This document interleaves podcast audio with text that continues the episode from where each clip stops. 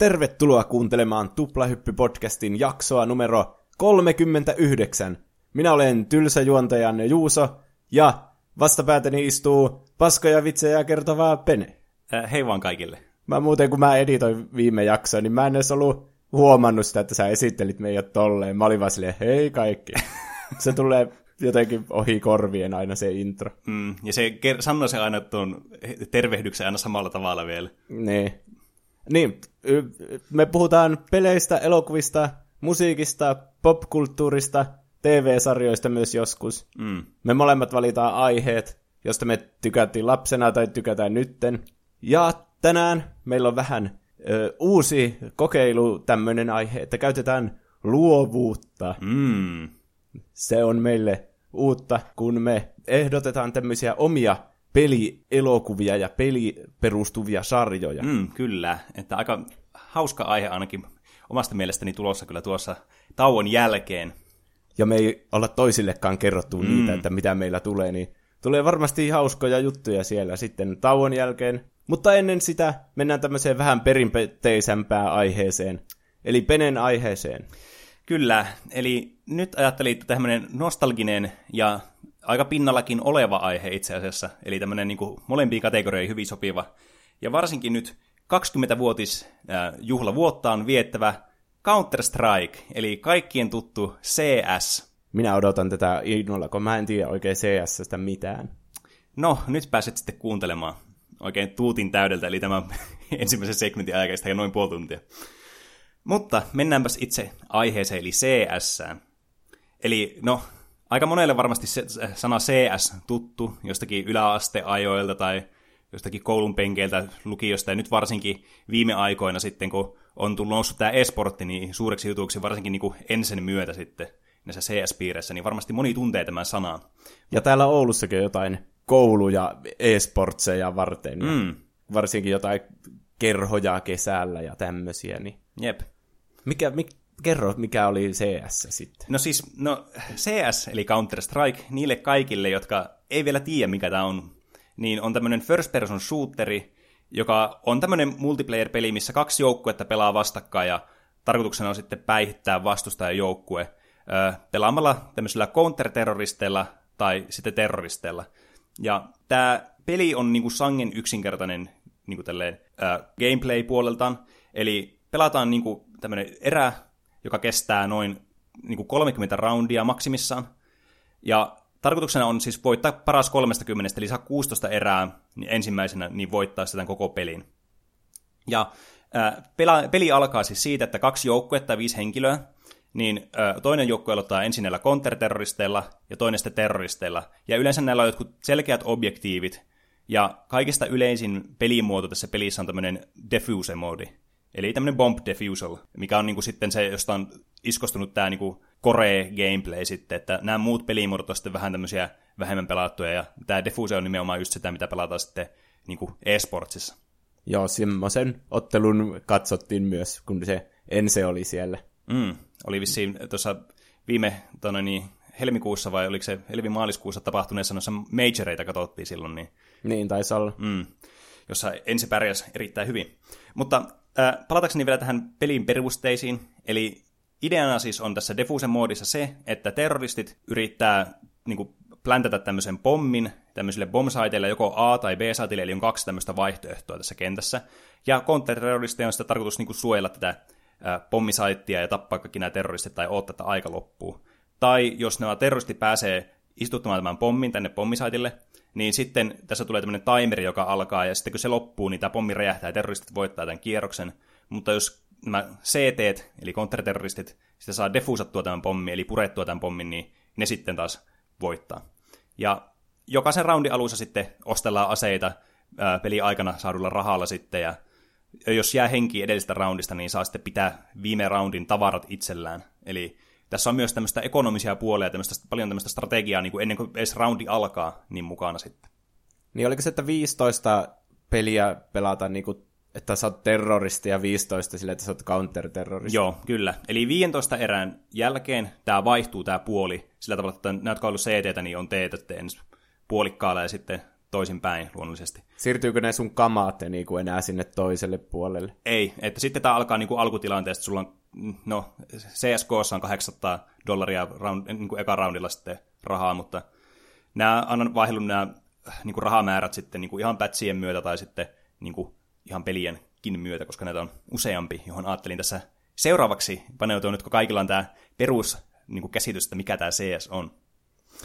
Ja tosiaan, niin kuin sanoin tuossa heti aiheen alussa, niin 20-vuotisjuhlaa vuotta juhlitaan CSN saralla, koska ää, alkuperäinen Half-Life modi, eli tämmöinen Counter-Strike nimellä tullut modi, Half-Life 2. Counter-Strike, tuli vuonna 1999 ensimmäistä kertaa. Tämmöiset tyypit kuin Min Guzman ja sitten Jess Cliff oli tämän pelin takana. Ja äh, Valve oli hyvin kiinnostunut tästä, koska tämä osoitettu vaikka menestykseksi tämä niiden formula, ja ne sitten ostin mä, niin kuin, tämän pelin oikeudet itselleen, ja sitten palkkas nämä kaksi henkilöä sitten Valvelle töihin. Seuraavana vuonna, jolloin tämä releasattiin sitten tämä oikea niin kuin tavallaan NS tämmöinen PC-release, eli vuonna 2000 tuli sitten tämä virallinen versio tästä. Musta tuntuu, että aika monet pelit on alkanut tolleen niin kuin modina jostakin tunnetusta pelistä, mm. ja sitten kehittynyt omakseen. Jep. Että tämä on niinku, tää on niinku yksi tämmöistä isoimmista, ja varmasti niinku vaikut, niinku tämmöistä vaikutusvaltaisimmista kyllä tämmöistä isoista modeista. Toinen sitten tietenkin on ollut tämä Defense of the Ancients, eli Dota, mikä tuli tästä näin Warcraftista joskus. Niin, ja joka sitten kanssa synnytti oman genren, mutta tietenkään CS nyt ei tämmöisenä genrenä mitenkään uusi ollut, että first person shootereita oli ollut aikaisemminkin, Kuakea esimerkiksi, niin tämä ei nyt sinällään ollut niin uusi idea, mutta selvästikin tämmöinen toimiva niin kuin pelillisesti. Omistaako Valve muuten nykyään vielä Counter-Strike? Kyllä omistaa, että tämä on niiden äh, niin kuin peliarsenaalissa semmoisia niin kuin, ai, melkein ainoita pelejä, joita vielä aktiivisesti pidetään yllä. Tietenkin toinen on Dota 2, mutta sitten jotkut Team Fortress 2 ja sitten mitä näitä muita on, no Artifact oli aika floppi, hmm. mutta ne on vähän sitten vähemmälle valolle jäänyt, mutta CS ja Dota on sitten ne niin kuin sel- selvästi niin kuin merkittävimmät nykypäivänä sitten. Siitä voisi perustaa oma aihe tähän podcastiin, perustaa oman aiheen. Siis puhua siitä, että kuinka hyviä Valveen pelit oli silloin ennen vanha mm. niin yksin pelit, ja minne Jep. ne sitten katosi jossain mm. vaiheessa. Niin vois. Ja tämä myös tunnetaan nimellä tämä alkuperäinen CS, minkä Valve sitten niin kuin omilla nimillään sitten julkaisi, niin CS 1.6. Olet varmaan kuullut tuo 1.6 joskus Joo. puhuttava. Niin tämä tarkoittaa siis vaan sitä, että tämä oli niinku tämä viimeinen tämmöinen major patch, mikä tähän ä, alkuperäiseen CS sitten tuli. Niin tämä on sitten jäänyt elämään tämä nimitys, kun puhutaan alkuperäisestä CS, niin CS 1.6. Tämä tuli myös Xboxille vuonna 2003 tämä peli, ja Linuxille ja sitten Maceille 13 vuotta myöhemmin. Oho. Eli tämä tuli vasta 2013 sitten näille. No mikä siinä, jos on semmoinen legendaarinen peli, mm. niin parempi myöhään kuin milloin. Niin, näin se on. Mennään sitten, kun kehtiin tuosta gameplaystä, mun oli tässä tarkoitus vasta selittää tämä gameplay, että vähän, että miten tämä syntyi aluksi tämä peli ja sitten vasta selittää, mutta mehän hyvin jo käytiin läpi tuo perus gameplay. Tässä on myös pelimuodeina ehkä semmoinen toinen niin kuin, ää, pitkäaikainen moodi, mikä on kanssa nyt tämmöinen kuin hostage rescue tai hostage, missä siis tarkoituksena, että sen sijaan, että terroristit plänttää pommin, niin nämä CT sitten käy pelastamassa tämmöisen te, äh, niin terroristien pitämän panttivangin sitten. Ja se on sitten toinen pelimuoto, mitä monesti niin kuin kasuaalisti tykätään kans pelata, että se on kans jäänyt elämään, mutta selvästikin niin kuin, kuitenkin altavastaajana tähän Defuse-moodiin. CSlle äh, tuli seuraava versio. Äh, muutamia vuosia tämän niin 1.6 jälkeen, tai tämän alkuperäisen releasin jälkeen, eli 2004 maaliskuussa. Tämmöinen kuin CS Condition Zero. Oletko ikinä kuullut tästä? En ole kyllä. Joo, no tämä on vähän tämmöinen niinku, äh, kai tätä voi flopiksikin kutsua, mutta siis tämä oli vähän tämmöinen niinku development-helvetti kanssa tämä niinku Condition Zero. Se, miten tämä eroaa niinku pääasiallisesti tästä niinku, äh, alkuperäisestä CS on se, että tässä on yksin player, niinku single player moodi. Tämmöinen yksin pelattava kampanja vähän, niinku, Aha. tai tämmöisiä kampanjatehtäviä. Ja nekin tuli vähän sitten niin tämän devaamisen niin kuin, tämmöisenä ongelmakohtina sitten, että tämä pitkittyy ja pitkittyy, niin nämä vähän niin kuin vaan tuli jossakin vaiheessa mukaan kanssa tähän. Niin tämä on ihan tämmöinen hauska kans niille, jotka on paljon pelannut CS, mutta ei välttämättä tiedä historiaa. Ajattelin tämän lisätä tähän mukaan sitten teille tämmöiseksi mielenkiintoiseksi jutuksi. Mm. Eli äh, siis tämä maaliskuussa tullut, 2004 vuonna tullut tämä CS Condition Zero, niin on niin kuin Valven peli, ja sitten äh, tässä on ollut mukana tekemässä Ritual Entertainment ja Turtle Rock Studios, josta tämä jälkimmäinen on sitten, joka teki tästä tätä viimeisen version tästä pelistä. Ja tosiaan tämä alkoi sillä tavalla, että äh, niin kuin 2000-luvulla, tai vuonna 2000, niin oli tavallaan niin kuin tarkoitus alkaa tekemään tätä seuraavaa CS. Ja niillä oli mukana tämmöinen Rogue Entertainmentin, niin kuin oli toinen studio, joka oli tekemässä tätä suunnittelemassa aluksi Valven kanssa, niin näiden, tämä produceri lähti toiseen yritykseen, oliko Sonylle muistaakseni, niin sitten tämä vähän niin kuin tämä homma kaatui heti alu alkujen siihen. Toinen ongelma oli sitten se, koska ää, tämä Valve keskittyy Team Fortress 2 tekemiseen, niin ne antoi sitten Gearboxille tämän, että tehkääpä meille CS, joka on siis myös tunnettu Borderlandsista myöhemmin. Niin, niin, ja tämä kävi myös vähän sitten huonosti siinä mielessä, että tämä pitkittyi tämä näiden prosessi, niin nämä ei saanut sitten näiden deadlineiin 2002 vuoteen mennessä tehtyä tätä, niin Valve siirsi jälleen tätä niin devi-tiimiä sitten. Tällä kertaa tälle Ritual Entertainmentille, joka nimenomaan tuossa mainitsi äsken. Ja nämä oli ne henkilöt, jotka sitten periaatteessa teki tämän ihan alusta loppuun taas niin kuin uudestaan. Että kaikki tämä työ, mitä tämä Gearbox oli tehnyt, oli vähän niin kuin turhaa tässä vaiheessa. Hmm. Ja ne teki niin kuin single player pelin sitten tästä, tämän kampanjan moodin sitten. Ja ennen kuin tämä peli julkaistiin, niin nämä peleillähän monesti on tämmöisiä niin kuin, tiedätkö, annetaan arvostelijoille semmoisia niin arvostelukappaleita, mitä ne voi sitten arvostella ennen kuin tämä peli julkaistaan. Joo. Tämä oli saanut huonot skoreet, olisiko oli jotenkin 60 prosenttia tyyliin näiltä arvostelijoilta, ja Valve oli silleen, että oh shit, what up? ja päätti ditsata sitten tämän Ritual Entertainmentin pois tästä Condition Zeroista sitten. Aha. Ja sitten tulee tämä Turtle Rock Studios tähän mukaan, tähän varsin kummalliseen mikstuuriin, jonka seurauksena ne sitten palasi tähän Gearboxin tekemään niin kuin, näihin parempiin assetteihin ja muihin sitten, ja teki tämmöisen niin kuin, perinteisemmän multiplayer sitten peliin tässä taas. Mutta nämä lisättiin nämä singleplayer-kampanjat tämmöisenä niin kuin, uh, deleted scenes tämmöisenä niin kuin ekstroina periaatteessa tähän. Tämä oli vielä mukana kuitenkin tässä sitten lopullisessa pelissä, joka tuli sitten 2004, eli tämä niin kuin neljä vuotta, hmm. tämä koko rulianssi. Ne lisättiin siihen semmoisena, että tässä nämä on, mutta älkää välittäkö näistä liikaa, ei niin. me, ne meidänkään mielestä ole kovin hyviä.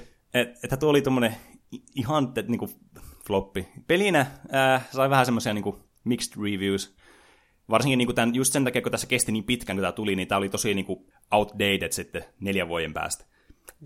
Ja tätä, tätä vielä tämän niin kuin unohdusta pönkittää se, että samana vuonna marraskuussa julkaistiin CS Source, joka oli ensimmäinen Valven Source-enkinen peli. Ja CSS on kuitenkin tosi nimekäs ja tunnettu ja tämmöinen niin nostalginen peli. Samalla tavalla kuin 1.6 on, että tosi niin kuin monien tiedossa.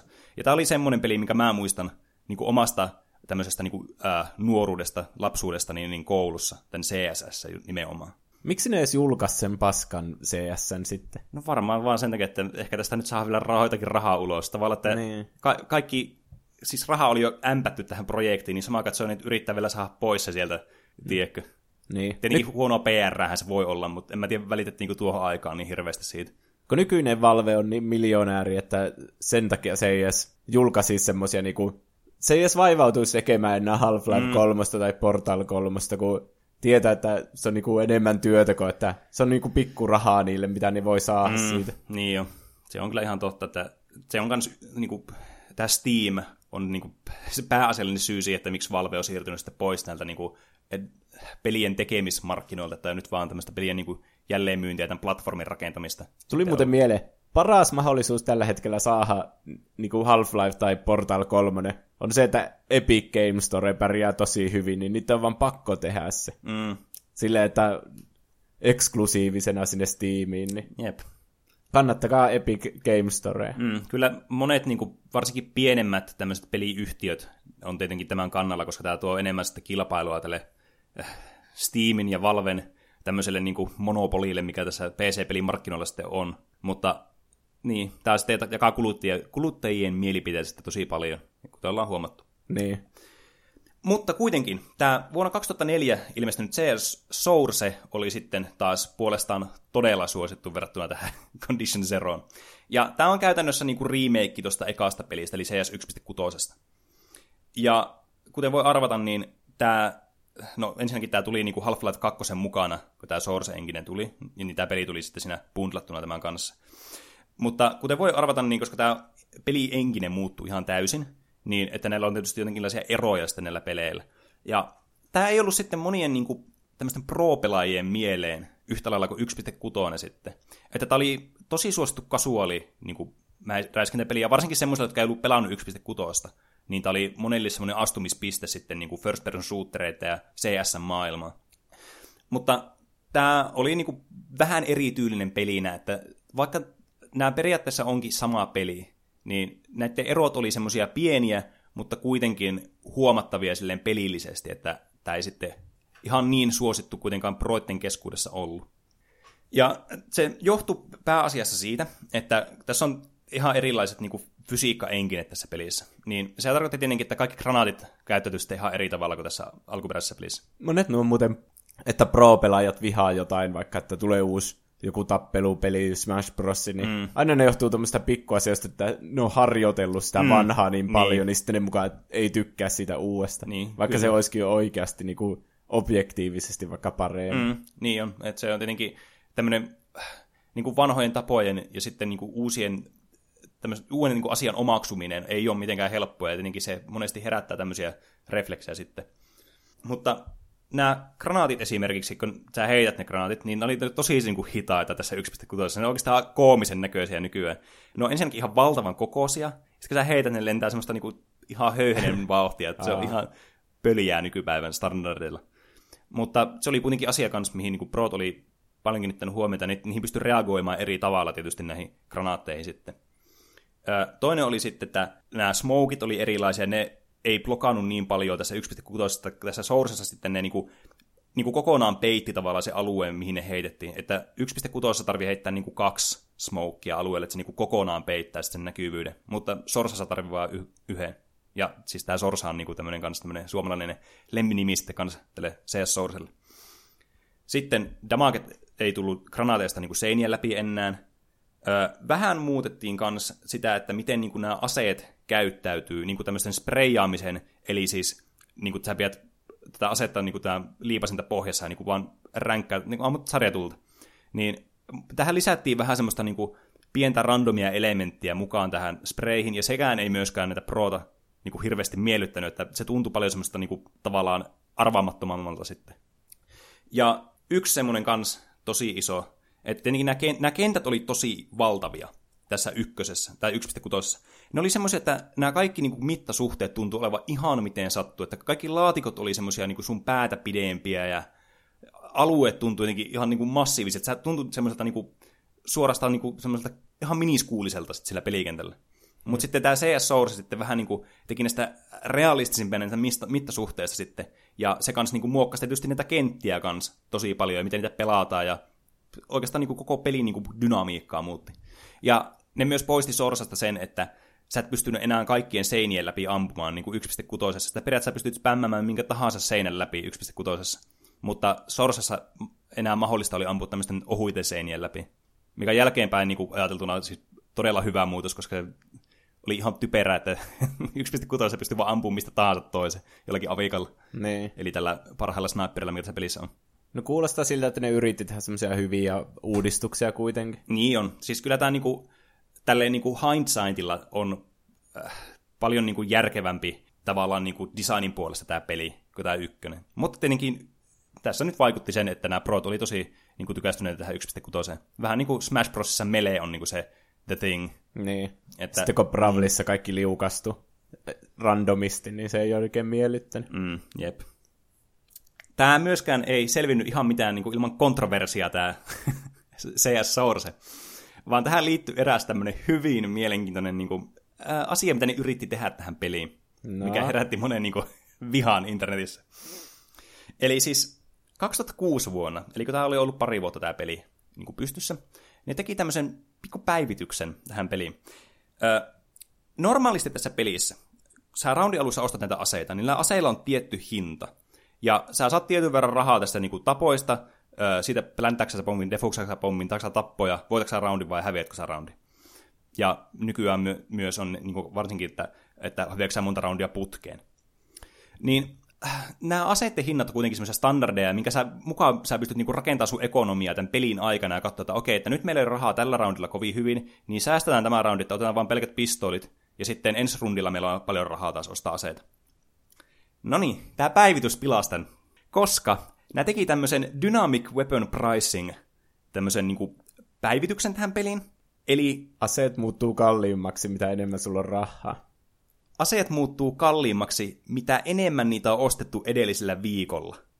Okei. Okay. Eli tähän tuli vähän niin kuin tämmöinen alkeellinen niin kuin kysynnän ja tarjonnan luoma tämmöinen niin kuin marketti sitten. Ai, että eri pelitkin vaikutti siihen, missä sä et ollut välttämättä mukaan. Kyllä. Mitä ihmettä? Eli joka maanantai tsekattiin viime viikon niin kuin, statistiikat näille aseille, että kuinka paljon niitä ostettiin. Esimerkiksi, että jos vaikka M4, mikä on tämä CSS niin kuin näiden CT-ten tämmöinen perushyvä rynkky, mikä yleensä aina ostetaan, niin jos sitä ostettiin 10 prosenttia enemmän kuin edellisellä viikolla, niin tämä hinta nousi 10 prosenttia tämmöisellä periaatteella. No sehän tarkoitti sitten sitä, että tämmöiset niinku, tavallaan paljon taitoa vaativat aseet, niin kuin vaikka just tämä M4 AK, tämä aviikka, eli tämä sniperi, niin, jotka vaatii paljon taitoa, niin sitten niitä ei ostettu kovin paljon, koska ei haluttu tavallaan, niin kuin, kun ne maksoi niin paljon, että sulla ei ollut rahaa ostaa niitä. Ja tämä tarkoitti sitä, että semmoista vähemmän käytetyt aseet, niitä piti sitten ostaa teki SMG, jotka muutenkin maksaa vähän, niin tavallaan se, ei, se hinnan muuttuminen ei vaikuta niin paljon niihin. Niin sitä tuli tämmöistä niin SMG-fiestaa tästä pelissä, että kaikki osti joku pesari, eli tämmöisen P90, tosi paljon pystyy ampumaan tällä luoteen. Ja tämä niin kuin muutti tämän pelin dynamiikan ihan täydellisesti. Hmm. Ja varsinkin erikoista oli se, että jotkut aseet kanssa, mitä ihmiset ostaa tosi paljon, esimerkiksi Dessu, eli tämmöinen sidearmi, joka siis tappaa yköisellä päähän, jos ammut sillä. Tosi suosittu ase, aika haastava käyttää. Mutta tämän hinta nousi niin astronomaalisen niin kuin korkeaksi, että tämä maksoi enemmän kuin tämä aviikka. Hmm. Joka siis, missä ei mitään järkeä, koska ei ole mitään järkeä ostaa asetta, joka on huonompi, ja se maksaa enemmän. Niin. Tämä maksaa joku viisi tonnia, ja sitten Scoutti, joka on huonompi sniperi, joka ei tapaa yköisestä, mutta kuin päähän, niin maksaa jotenkin 10 tonnia. Hmm. Ja siis on ihan järkyttäviä lukuja, koska 600 tonnia on niin kuin sun maksimirahaa, mitä sulla voi olla tässä pelissä. Okei. Okay. E, ja kuten voi arvata, niin tämä niin kuin herätti aivan hirveän vihan sitten näissä pelaajissa. Tämä, tämä myöhemmin poistettiin. Myös senkin takia, että tässä oli erikoinen bugi kanssa olemassa, mitä ne ei ollut ajatellut, tai tämmöinen oversight. Ter- terroristien pistoli, tämä Glocki, millä ne aina spavnaa roundi alussa, jos niin kuin, se tulee joka roundi sulle vähintään Glocki. Niin se on ihan surkea ase tässä pelissä. Sitä ei kukaan osta. Se pystyy ostamaan kyllä sillä kaupasta, mutta sitä ei kukaan osta. Niin sen hinta tietysti droppasi semmoiseen niin ihan olemattomia, että se ei niin kuin maksanut käytännössä mitään. Mm. Sä pystyit crashaamaan tämän serverin, jossa spam ostit tätä ilmasta Glockia vaan mahdollisimman paljon. Aa. Eli sä tätä pystyy abuusaa vielä tätä niinku pelisysteemiä. Hmm. Niin ei mitenkään niinku ihme, että Valve sitten lopulta purki tänne. Että niinku, olisi ollut pari kuukautta ehkä. Ja se niin. oli sitten siinä se homma. Kyllä mä vähän niinku ymmärrän, mikä tuossa oli pointtina alun perin, että ne haluaisi silleen, että olisi semmoinen tommonen tapa niinku balansoida sitä peliä koko ajan. Mm. Niinku, ilman, että niiden tarvitsisi tehdä työtä sen, että, tolle niinku, että laskee niistä tilastoista, että mm. miten niitä kannattaa nostaa ja laskea niitä hintoja. Niin jo. Ja sitten se että tavallaan niinku ideana olisi ollut, että just semmoisia vähemmän käytettyjä aseita käyttäisi enemmän, kun ne olisi halvempia, sitten sen takia, kun niitä ei ole käytetty. Niin. Niin tavallaan to, to, tuo idea on ihan hyvä, mutta se toteutus ei ollut hyvä. Se ei toiminut ollenkaan tässä. Niin, jäi vähän tuommoisia aukkoja siihen itse ajatteluun niin. sitten. Niin, parempi vaan on sitten manuaalisesti balansoida aseet ja aseiden hinnat sitten. Tavallaan sen perusteella voi sitä dataa käyttää siihenkin, mutta sitten se pitää vaan tehdä manuaalisesti se niin. balansointi sitten erikseen. No, vuonna 2011, tai itse asiassa vuonna 2010, tuli ensimmäinen tämmöinen, tämmöinen julkaisu, tai tämmöinen pikku tiisaus. Ne alkoi tekemään tätä CS Global Offensivea. No miten tämä alettiin tekemään, niin tarkoitus oli aluksi, että ne tekee tämmöisen niin kuin Hidden Path Entertainmentin, joka oli tämä studio sitten, joka on, teki Valven kanssa CSGO. Siis tämä nykyisin tämä The CS, mitä pelataan Pro-tasolla ja niin kuin kaikki pelaat, jotka pelaa CS. Niin tämä oli tarkoitus aluksi, että ne tekee tästä Source-pelistä, CS Sourcesta, niin kuin konsoleille pelattavan peli. Mm. Mutta sitten Valve päättikin, että sama vaan tehdä peli niin kuin alusta loppuun uusi peli. Eli tehtiin CSGO sitten, eli Global Offensive. Ja Vuonna 2011 tuli beta, ja tästä sitten esiteltiin servoja E3, jonka jälkeen tästä tuli vuonna 2012 elokuussa sitten tämä CSGO. Ja tämä oli aluksi äh, monelle vähän hämmentävää, tämä, kun kaikki oli kuitenkin tottunut jo tuohon Sourceen, se oli kuitenkin ollut jo niin kuin, siis yli kuusi vuotta, mitä kahdeksan vuotta oli ollut Source, ja sitä pelaattiin mm. edelleenkin tosi paljon. Niin tämä tietysti kans vähän ajatteli semmoista, että okei, semmoista teko, hidasta lähestymistä, että no pelataan nyt tätä peliä ja testataan tätä, millainen tämä on. Ja alussa tämä oli vähän semmoinen, että tämä vaati aika paljon Valvelta just, niinku, just balansointia ja muutoksia. Ja tämä kuitenkin alkoi pikkuhiljaa kehittymään ja kehittymään semmoiseksi niinku de facto niinku CS-peliksi. Ja tästä tuli sitten niinku, on vuosien varrella, mitä tätä vieläkin pätsätään paljon ja ihmisten niinku, pelaajien määrä vaan kasvaa ja kasvaa, niin osoittanut, että Valve niinku, on selvästikin teki hyvän valinnan siinä, että ne sitten siirtyi tavallaan tähän CSGO ja teit on Sorsan niin kuin, tavallaan tuommoiseksi reliikiksi sitten. Ja tämä oikeastaan pelinä ei sitten ihan hirveästi Sorsasta niin kuin, muuttunut. Ää, aseet käytetty ehkä vähän eri tavalla, pieniä niin kuin, balansointimuutoksia tietysti oli tehty. Ja sitten myöskin kentät vähän erilaisia, varsinkin niin vuosien varrella nämä niin kuin, vielä muuttuu entisestään tosi paljon. Mutta niin tämä Kore-peli kuitenkin pysyy suhteellisen samanlaisena sitten. Ja tämmöisenä, niin kuin, no, CS-nä. Että tämä, monet sitten alkoi adaptoimaan aika nopeasti sitten tähän sitten. Ja yksi semmoinen, mitä jotkut ajattelivat, että miksi tässä tuli niin ilmiömäinen hitti, sen lisäksi, että tämä oli suosittu niin kuin CS-pelaajien niin keskuudessa sitten lopulta, ja sitten lopulta niin kuin muidenkin kiinnostus heräsi, niin mä en ihan itse osta tätä niin salaliittoteoriaa tässä, mutta ne lisäsi tämmöisen päivityksen myötä, tämmöisen kuin Arms Deal päivityksen myötä, aseille tämmöisiä skinejä, Sä oot varmaan kuullut näistä aseskineistä, mitä jotkut ostaa hirveällä hinnalla. Niin, ja niitähän on nykyään kaikissa peleissä, että mm. aina ne on semmoisia vapaaehtoisia kosmeettisia asioita, mutta varmasti niin, niistä tulee isot tuotot sitten näille yrityksille. Mm, niin jo. Ja tämä on niin kuin mun mielestä tosi hyvä niin kuin lisää, vaikka tämä on tämmöinen periaatteessa tosi tämmöinen pikkumainen asia, että mä haluan mun aseeseen skiniin, että se näyttää tämmöiseltä purppuralta ja violetilta. Mm. M- mutta siinä on joku semmoinen, se selvästi niin kuin erottelee kuitenkin myös niin kuin Goon ja Sourcesta. Et, et siinä on, mun mielestä se on niin kuin yksi semmoista tärkeimmistä asioista, mitä nämä skinit niin kuin tekee. Että tavallaan niin kuin tuo tavallaan se uuden niin kuin, vähän niin kuin generaation. Tämä on edelleenkin Source Enginelle, tämä on samalla Enginelle kuin CSGO, ei kuin CS Source, mikä nyt sille vähän hämmentävää. Mutta kuitenkin, että tavallaan ne on selvästi niin kuin, niin kuin eri pelejä sitten, vaikka ovatkin niin kuin samaa sukua. Ja kuten voi arvata, niin mä tämmöisenä draaman rakastajana ja tämmöisenä mun guilty pleasureina haluaisin sitten ottaa vielä muutamat semmoiset ah, tämmöiset ihanat kontroversit sitten vielä mukaan tähän CSGO, että minkälaisia kahdeta kivoja tarinoita tänne voi lisätä sitten äh, tämmöiseen ö, CVC sitten. No. Niin, niin pidättäydy tuolissasi, pistä taas turvavyö kiinni ja nyt mennään. No, ensimmäinen, mikä mulla tuli mieleen, mä olin itse tässä mukana. Siis mä aloitin pelaamaan CSGO ehkä vuonna 2014. Ja on pelannut sitä asti niin kuin, jos, äh, monesti aktiivisesti ja välillä sitten vähemmän aktiivisesti. Että mulla oli sitten tauko yhdessä vaiheessa tuossa. Mutta kuitenkin siitä asti on pelannut tätä peliä. Mutta mä muistan tosi elävästi vuonna 2015 jouluna. Äh, Valve julkaisi uuden aseen tähän peliin. Äh, peliä ennen sä voit valita joistakin tietystä aseista, että haluatko sä M4, jossa on silenceri, jossa on vähän vähemmän kuteja, vai haluatko tämmöisen normi M4? Sä teet niinku tavallaan sen valinnan ennen sitä peliin alkua, ja sitten se on sulla tavallaan sen koko peliajan voimassa se valinta, että aina sä ostat sen M4, niin okei, sä ostat sen tietyn aseen, minkä sä oot valinnut. Jollakin muilla aseilla oli myös tämmöisiä samanlaisia vähän niin kuin vaihtoehtoja. Nämä lisäsi uuden vaihtoehdon Dessulle, joka on siis tämä kaikkien rakastama käsiase. tämmöisen kuin R8 revolveri. Ja tämä oli vähän erilainen siinä mielessä, että se normaalisti kun sä ampannut liipasinta, niin se ampuu saman tien, tai toimii semmoisen hitscan periaatteella, että jos sä niin kuin tähtäät vihollista, ja se spray ei niin kuin, kuse sua ihan silmään, niin se saman tien niin kuin, osuu siihen viholliseen sitten, minä tähtät. Mm. Tämä revolveri toimii sillä tavalla, että kun sä painoat sun liipasinta, niin se oli semmoinen pieni lataus, ja sitten se ampuu. Ää, mikä lisäsi vähän tätä vaikeutta tällä aseella. Ja täällä oli toinen sitten, tämmöinen alternative fire moodi, right-clickillä, että sä voit niinku ampua tavallaan saman tien, mutta se ampuu vähän niin kuin sitten sinne päin, että se ei ammu niin tarkasti. Mikä tietysti niinku normaalitilanteessa on niinku vähän hyödyttömämpi, että sun kannattaa vaan niinku ainoastaan tosi tosi läheltä käyttää sitä. Mm. Tämä R8 julkaisussa oli semmonen, että tämä oli tämän pelin paras ase. Aha. Tämä makso siis saman verran kuin Dessu.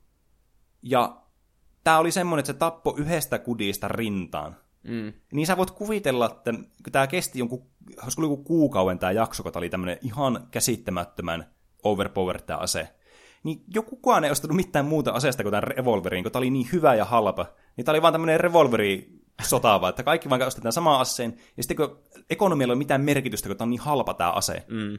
niin tämä teki tästä pelistä melkein pelaamattoman. Tämä oli ihan käsittämätöntä niin kuin shit showta silloin. Red Dead, Le- Red Dead Revolver.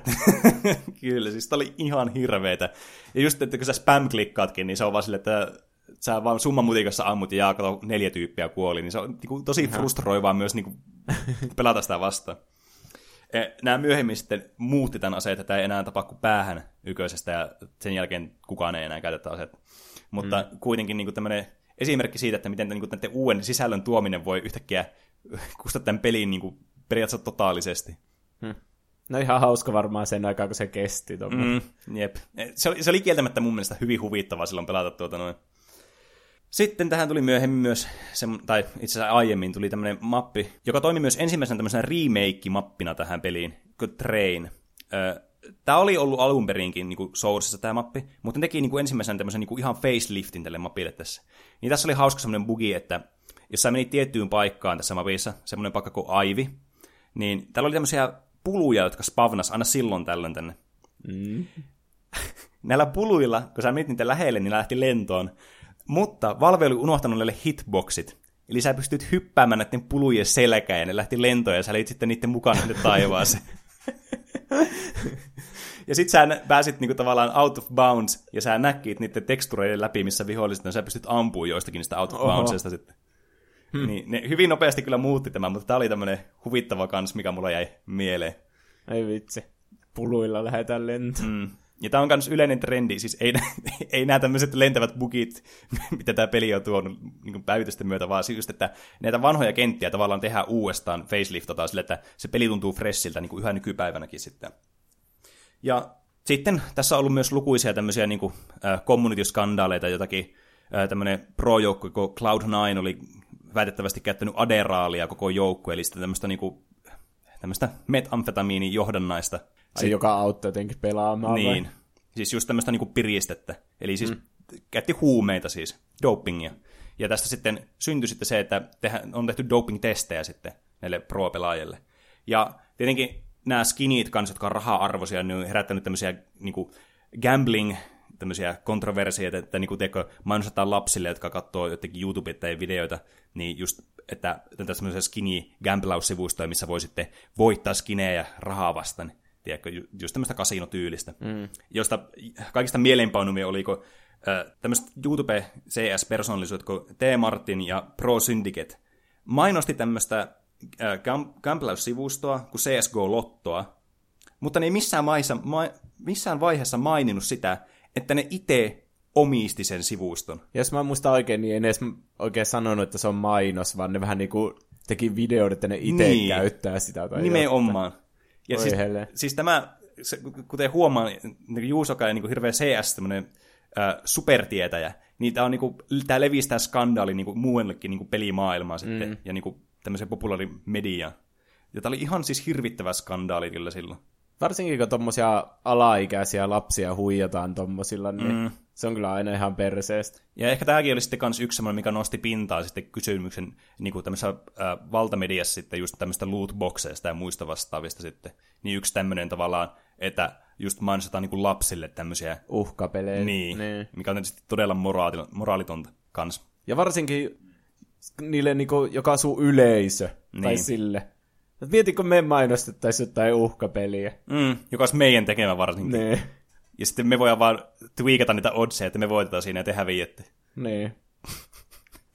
Mutta, niin, äh, CS kuitenkin on jäänyt niinku todella suurena niinku tämmöisenä hittinä kyllä, ja edelleenkin, äh, varsinkin tämän, niinku, äh, no tietysti Suomessa noussut pinnalle just ensen myötä, ja sen menestyksen myötä tässä niinku pro-siinissä skeneessä sitten. Ja niin kuin tämä pelaajamääräkin on niin kuin siis keskimäärin tämmöistä niin kuin melkein 400 000 pelaajaa, niin, niin kyllä tämä niin kuin oikeasti on niin kuin tosi iso juttu vieläkin. Vaikka tämä alkoi 20 vuotta sitten tämmöistä pikkumodista, niin tästä on tullut tämmöinen maailmanlaajuinen niin kuin, vähän niin kuin ikoninen osa pelihistoriaa kyllä voin sanoa, ja varsinkin niin kuin, sitten tämmöistä esport-kulttuuria. Että semmoista pientä niin kuin, selailua tästä CS sitten. Hmm. Hei lapset!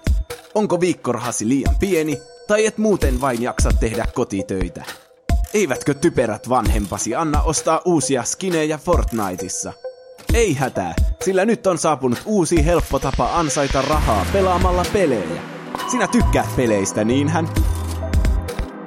Tuplahyppy Casino on netissä toimiva pelihuone, ihan niin kuin A-peli tai miniclip. Mutta näissä peleissä voit ansaita oikeasti rahaa.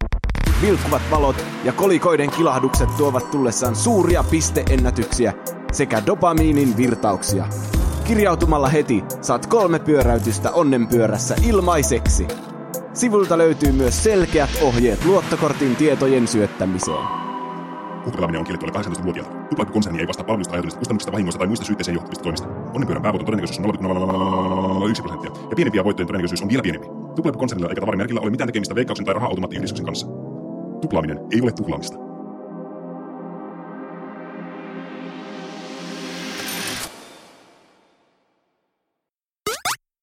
No niin, ja nyt päästään sitten tauon jäljiltä äh, vähän kutkuttelemaan meidän tämmöisiä äh, luovia äh, aivonystyröitä, ja me ajateltiin puhua sitten tämmöisistä ö, peleistä, joista tulisi hyviä elokuvia tai sarjoja sitten, niin mennäänkö asian ytimeen sitten, Juuso?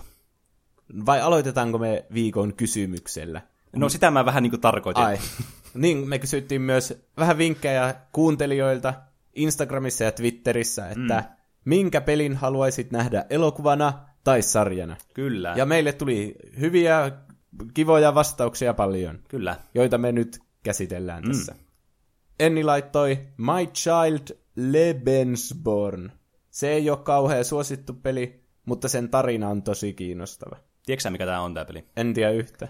Tämä on itse asiassa mobiilipeli, ymmärtääkseni. Mä en ole itse tätä pelannut, mutta mä otin selvää, kun mä luin tämän vastauksen, ja tämä vaikutti kiinnostavalta. Ja tämä siis kertoo tämmöisestä, niin kuin, tämä, tämä Lebensborn on niin kuin semmoinen termi, mitä käytettiin, kun Natsi-Saksa oli miehittänyt tämän niin Norjan. Ja tietysti täällä syntyi sitten näillä sotilailla ja sitten näillä paikallisilla naisilla sitten tämmöisiä niin kuin lapsia syntyi sitten näille. Niin tämä Lebensborn oli vähän niin kuin se termi, mitä käytettiin näistä lapsista, ja tietysti Natsi-Saksa niin kuin mielsi nämä lapset saksalaisiksi. Niin mm. nämä sitten vietiin Saksaan näiden äitien mukana. Ja sitten nämä myöhemmin sodan päätyttyä sitten palautettiin tuonne Norjaan. Ja sitten nämä oli vähän tämmöisiä hylkiöitä Norjassa. Tietysti tämän niin kuin tapahtuneen vuoksi, että tiedätkö, natsit tulee miehittämään meidän valtio ja sitten nämä tulee tuolta natsisaksasta tänne asumaan. Nee. Niin neitä ei pietty enää semmoisena niin kuin, tavallaan norjalaisena. Niin tämä, tämä kertoo sitten siitä, että minkälainen tämä, kun sä oot tämä vanhempi ja sitten tämä lapsi on tässä se Lebensborn. Tämä kertoo vähän niin kuin siitä, että on tämmöinen tosi tarinallinen ja sitten tämmöinen niin kuin, aika emotionaalinen sitten, ainakin vaikutti siltä. Jos mä olisin kuullut ton premiiksen, niin mä olisin luullut jo, että se on elokuva. Niin. Siis tämä kuulostaa tosi hyvältä idealta. Tämä on kyllä kiinnostavaa. Kuulostaa Oscar-voittajalta. Mm. Sitten Miro laittoi, varmaan Assassin's Creedit, en oikein tiedä mikä niistä, mutta ne olisi aika jeba nähdä. Ja niin, Assassin's Creedistä tuli joku elokuva, mm. semmoinen näytelty, jossa oli se Fassbender ainakin. Jep. Mä en ole kyllä nähnyt sitä. Ei, tää, äh, mä lukisin tämän kommenttia, mä en tiedä, onko, niin, onko Miro sitten niin itse tietoinen tästä elokuvasta, että tästä on tullut tämmöinen elokuva jäljitelmä.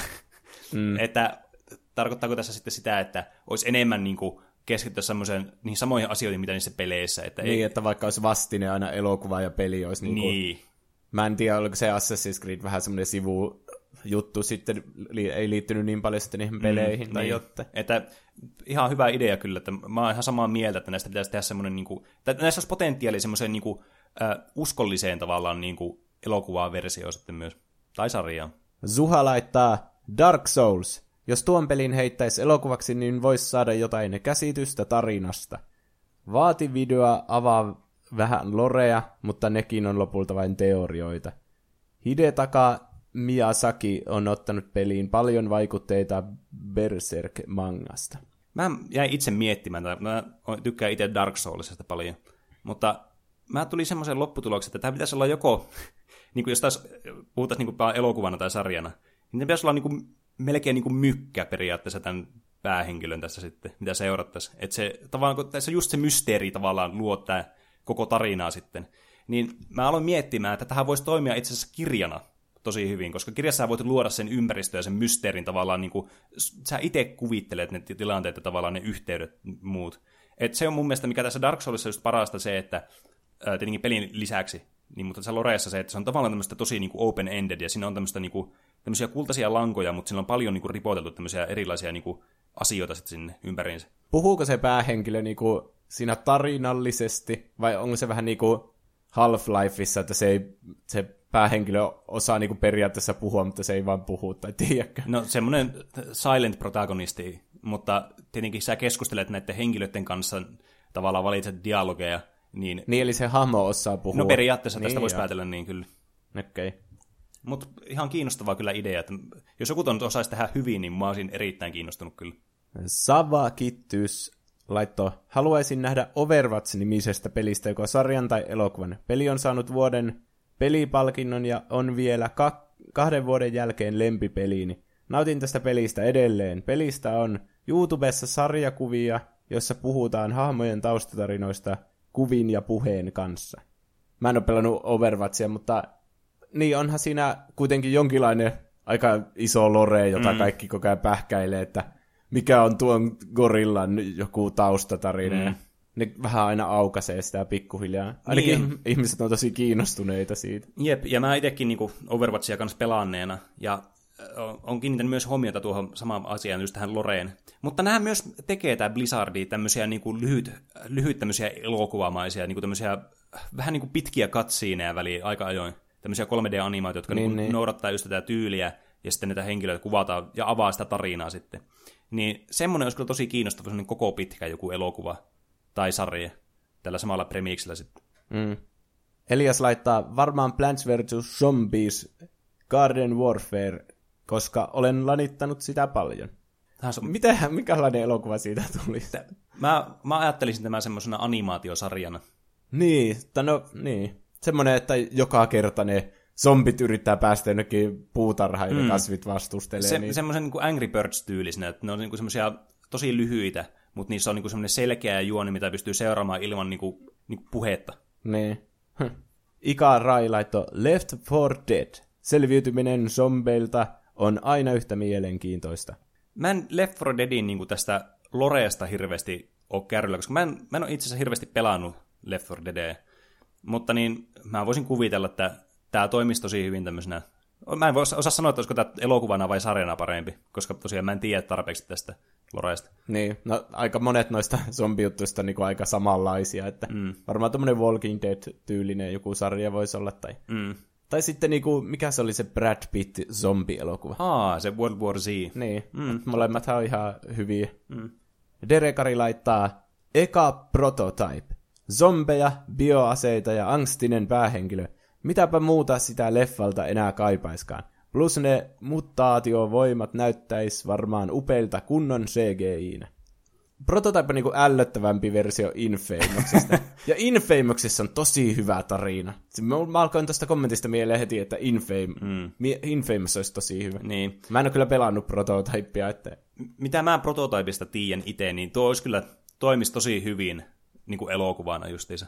Ää, tietenkin samalla tavalla kuin tuossa niin, niin Infamouksessa, niin tässäkin vähän ehkä menettäisi sitä hienoa elementtiä just siinä niin kuin, tavallaan pelaajan omissa valinnoissa sitten. Niin, prototypissa, onko siinä kanssa semmoinen moraalipuoli Joo, kanssa? kyllä. Niin, että joo. tähän tuli ennen Infamousta tuli just prototype.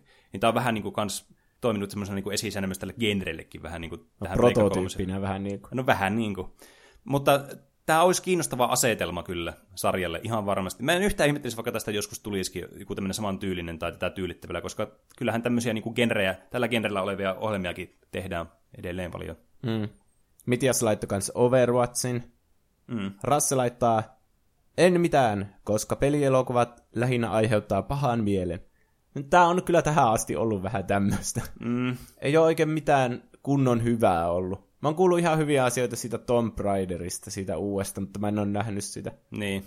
Räyhäralfit on hyviä, mutta niitä ei ehkä lasketa. Niin, tämä on, tää on vähän tämmöinen vaikea pala kyllä.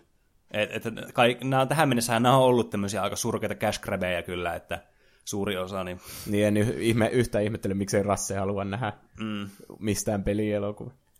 Ruokonummi laittaa Fortnite. Mä en ole myöskään Fortnitea pelannut, Mutta mä oon jonkin verran niin kuin, tavallaan tästä kärryillä tästä, äh, tätä ympäröivästä tästä niin kuin, kulttuurista. Niin tässä ilmeisesti on kuitenkin niin kuin, tätä lore-elementtiäkin. Ja varsinkin tämä Fortnite, tämä Battle Royale, tuli sen jälkeen, kun tästä oli tämmöinen toinen, tämmöinen vähän niin kuin eri peli olemassa, tämmöinen Fortnite-niminen peli, jossa oli sitten niin kuin juonellisia piirteitäkin mukana, ja siinä oli just niin kuin, että niin, tarinaa ja Oliko muuta. se joku invasio, zombi Joo, joo, joo, just semmoinen oli.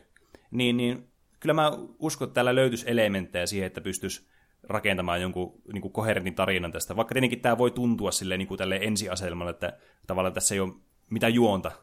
Niin. Mutta mä uskoisin, että tuolta kyllä löytyisi jotakin potentiaalia kyllä.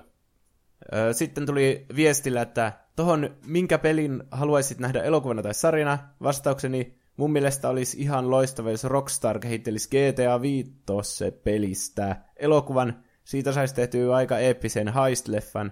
Heist, eli ryöstöleffoja on aina kiva katsoa, ja tosta GTA 5 sen kolmikosta saisi aika hulvattoman elokuvan, jos roolivalinnat osuisi kohdalleen. Hmm. GTA 5 on kyllä hyvä juon. Niin, siis tämä, tämä mietin kanssa just tämmöisiä niin GTAta esimerkiksi, että tämä on hirveän niin kuin semmoinen tavallaan niin kuin laaja periaatteessa niin kuin tämä genre. Vähän niin kuin monet vaikka science fiction tai fantasia pelit myös, että ne on tosi niin kuin geneerisiä periaatteessa tämmöiseltä niin kuin perusteemaltaan. Niin. niin tässä on vähän semmoinen, että jos, jos alkaisi miettimään, niin voisiko joku Departed, voisiko se olla tälle, että niin, aika lähellä tätä. Onko nähnyt semmoista kuin Heat? Öö, en ole. Se on tämmöinen heist-leffa, vähän mihin yön ritari perustuu, tosi paljon samanlaisuuksia. Mm. Niin vähän sen tyylinen mä kuvittelisin, mutta ehkä semmoisella satiiristisemmalla asenteella, semmoisella mm. ei niin niinku vakavalla mm. koko ajan. Jep. Että tuo, tuo, niin tuo GTA 5 just niin kuin juonnollisesti niin sopisi hyvin elokuvaksi, ja nämä niin kuin, hahmot ja tämä ympäristö. Mutta just niin kuin yleisesti genrenä, niin tämä on vähän sille vaikeaa just, että tavallaan mikä voisi jo luokitella tähän, mm. tiedätkö, tämmöisiä niin kuin GTA meneväksi, että vaikka GTA 4 tai muuhun, niin vaikea sanoa sitten. Hmm. Tiedätkö sä, Trevorin näyttelijä on niin kuin monesti sarjoissa näyttelijä. Se Ai oli Westworldissa ainakin. Ai joo, mä oon missannut. Niin, Westworldissa se, se hahmo oli vähän samanlainen kuin Trevor itse, ja se näyttää ihan täsmälleen samanlainen. Ai joo, Sen pitäisi ainakin päästä siihen näyttelemään. Niin, sitten Joonas oli vielä laittanut, että haluaisin nähdä The Legend of Zeldasta tai Super Mariosta elokuvan tai sarjan. Mulla tuli tähän liittyen kysymys, kun mä aloin miettimään tätä. No, Super Mariostahan tämä todella niin kuin, pahan maineen saanut tämä live action elokuva sointi jostakin 2090-luvulta. Se on, joo, olisiko 90-luvun alusta jostain. Niin, ihan hirveä. Niin, se on vähän liian synkkä ja se ei oikein ottanut vakavasti niitä Marion juttuja, vaan mm. teki niistä kaikista semmoisia, tiedätkö, joko aina jotenkin elokuvilla on tarve tehdä kaikista semmoista kritiä, tai mm, tiedätkö, semmoista joo. Vähän niin kuin X-meneistä tehtiin semmoisia, että niillä kaikilla on mustat nahkaasut, vaikka, mm. ja nyt ei sarjakuva-elokuvat, mutta semmoisikin värikkäiksi. Jep. Niin, niin Mariosta kyllä pitäisi tehdä semmoinen värikäs ja mukava ja mm. animaatioelokuva. Kyllä, animaatio ehdottomasti. ja mulla tuli tästä Zeldasta mieleen että eikö tästä ollut ilmoilla joskus jotakin huhua, että tästä olisi joku sarja tulossa? Hmm. Vai onko mä kuvitellut Joo, tämän? mä oon joskus kuullut huhua, että siitä olisi tulossa Netflix-sarja. Niin, niin mäkin oon. Mutta niin, en Tästä tiedä. ei kuulunut mitään vaan. Niin sitten mä oon jäänyt miettimään, että onko mä vaan keksinyt tämän. Vai oliko tämä jonkun internet-trolli juttu sitten, mikä mä oon uskonut. Mm. Tämä pitäisi varmasti olla niin kuin sarjana mun mielestä e- enemmänkin kuin elokuvan. Niin. Mä en oikein osaa kuvitella, miten se niinku... Kun eihän Link ikinä puhu. Mm. Se jossakin niissä CD-peleissä puhuu jotain, ja niistä on niin. tullut kauheita meemejä. Mm. Ja sen jälkeen se on pitänyt suun kiinni aika lailla. Niin. Mm. Mä en ole, siinä pitäisi olla aika varovainen, että se ei niinku loukkaa sitä koko sa- sarjaa. Mm, niin jo. Ja sitten oli Twitterissä tullut vielä pari Eli Larde laittoi Papers, Please. Tämä on, oli hyvä ehdotus, josta mulla tuli mieleen, että tästä itse asiassa on olemassa. Elokuva. Lyhyt elokuva. Ai ja. YouTubesta löytyy Papers, Please nimellä tämmöinen lyhyt elokuva, joka on siis muuten, mä voin suositella kaikille. Tämä kestää 10 minuuttia, mutta on todella hyvä. Aha. Mutta, mutta tämä on tosi oli hyvä ehdotus, koska tämä on tosi niinku semmoinen niinku intensiivinen tunnelmaltaan.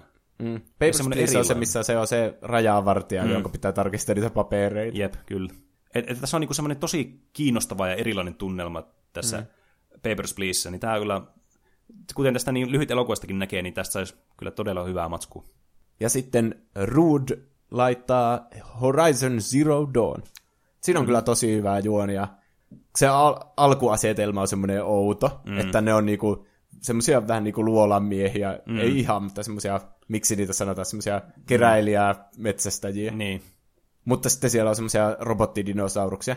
Niin, niin kun sen peli aloittaa, niin sä oot silleen, että no okei, tää on vaan tämmönen niinku asetelma, joka on tehty sen takia, että se on siisti niinku Niin. visuaalisesti ja pelissä tälle. Mutta sitten kun se alkaa etenemään se juoni ja ne palaset alkaa loksahtaa kohdalle, niin siinä on niinku tosi paljon järkeä, että mm. miksi kaikki on tolla tavalla niin kuin ne on. Niin kyllä mäkin mietin, kun mä näkin sen, että vitsi, kaikkien kyllä pitäisi nähdä tämä, että Mm.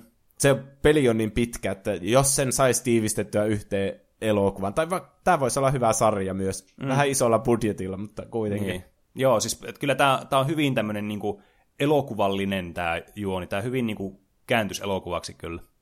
Niin, päästäänkö me sitten näihin meidän? Kyllä, nyt voidaan alkaa puhumaan meidän aiheesta, ja mehän tosiaan ei tiedetä, että mitä me ollaan valittu, niin tästä tulee hyvin jännittävää. Toivottavasti ei tule samoja, tai sitten jos tulee, niin mielenkiintoista sisältöä tulossa. Me ollaan kolme tämmöistä elokuvaa-ideaa kehitelty, tai elokuva- tai sarja-ideaa. Jep. Mä aloitan. Nimittäin haluaisin elokuvaversion Metal Gear Solidista. Hmm. Niin kiinnostava valinta. Avaat toki. No Metal Gear Solidissahan on aina ollut tosi kiinnostava juoni. Mm-hmm. Mä haluaisin tästä semmoisen, joskus se menee vähän vakavaksi, Mm. mutta niinku se Metal Gear Solidin yli, ydin on kuitenkin semmoista niinku aika humoristista mm. kuitenkin, niinku, Niin jo. miten se pe- pelinä niinku toimii, että sä mm. met pahvilaatikkoon ja sitten sä oot yhtäkkiä näkymätön. Ja... Mm. Eihän sitä kannata ottaa vakavasti, Jep. vaikka se pelin oma tarina meneekin vakaviin paikkoihin. Niin mä haluaisin tästä semmoisen kunnon kasarityylisen action-leffan, joka menee vähän semmoiseen niinku B-luokan fiilikseen välillä. ja tietenkin tosi semmoisella hyvällä niin jollakin synthwave niinku soundtrackilla ja Niin, niin. jotta siinä on semmoista niinku hyvää fiilistä samalla. Mm.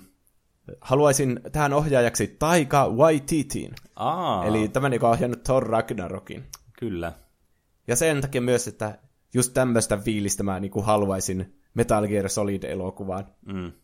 Että siinä on sitä huumoria, mutta sitten kuitenkin ne kaikki skifi-elementit otetaan silleen tosissaan. Mm. Ja se osaa käsitellä niitä. Ja...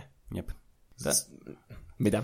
Niin, mä mietin vasta, että oliko sulla mielessä niin kuin joku valmis äh, Metal Gear niin kuin tähän aikalinjaan sopiva tarina, vai niin kuin ihan yleisesti vaan joku tämmöinen vähän niin kuin uusi tuotos sitten? Juuri tämä Metal Gear Solid 1 niin, niin, tarina, just joo, tämä, okei, okay. Tämä pleikkaripeli. jossa Solid Snake tänne niin Shadow Moses saarelle sitten soluttautuu ja mm. sitten tehtävänä on jotenkin tuhota se joku ydinase, mikä siellä on, joka paljastuu sitten täksi Metal Geariksi. Mm. Mä oon valinnut tähän täydellisen näyttelijäkaartin, no. No, oho, sä oot mennyt pitkälle näissä valinnoissa. eli Solid Snakea. Mä mietin tätä tosi paljon. Mä luulen löytäneeni täydellisen näyttelijän. Mm-hmm. Ryan Reynolds. Selitä.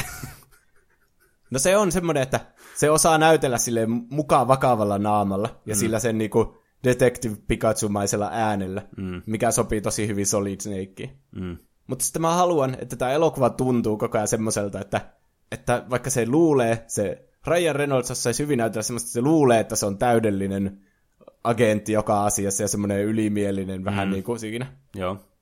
Ja sitten menee vaikka pahvilaatikkoon, niin on silleen, että jes, mä oon ihan näkymätön. Mm. Mutta sitten niinku, että katsojalle tulisi kuitenkin olo, että se on ihan farssi koko tehtävä.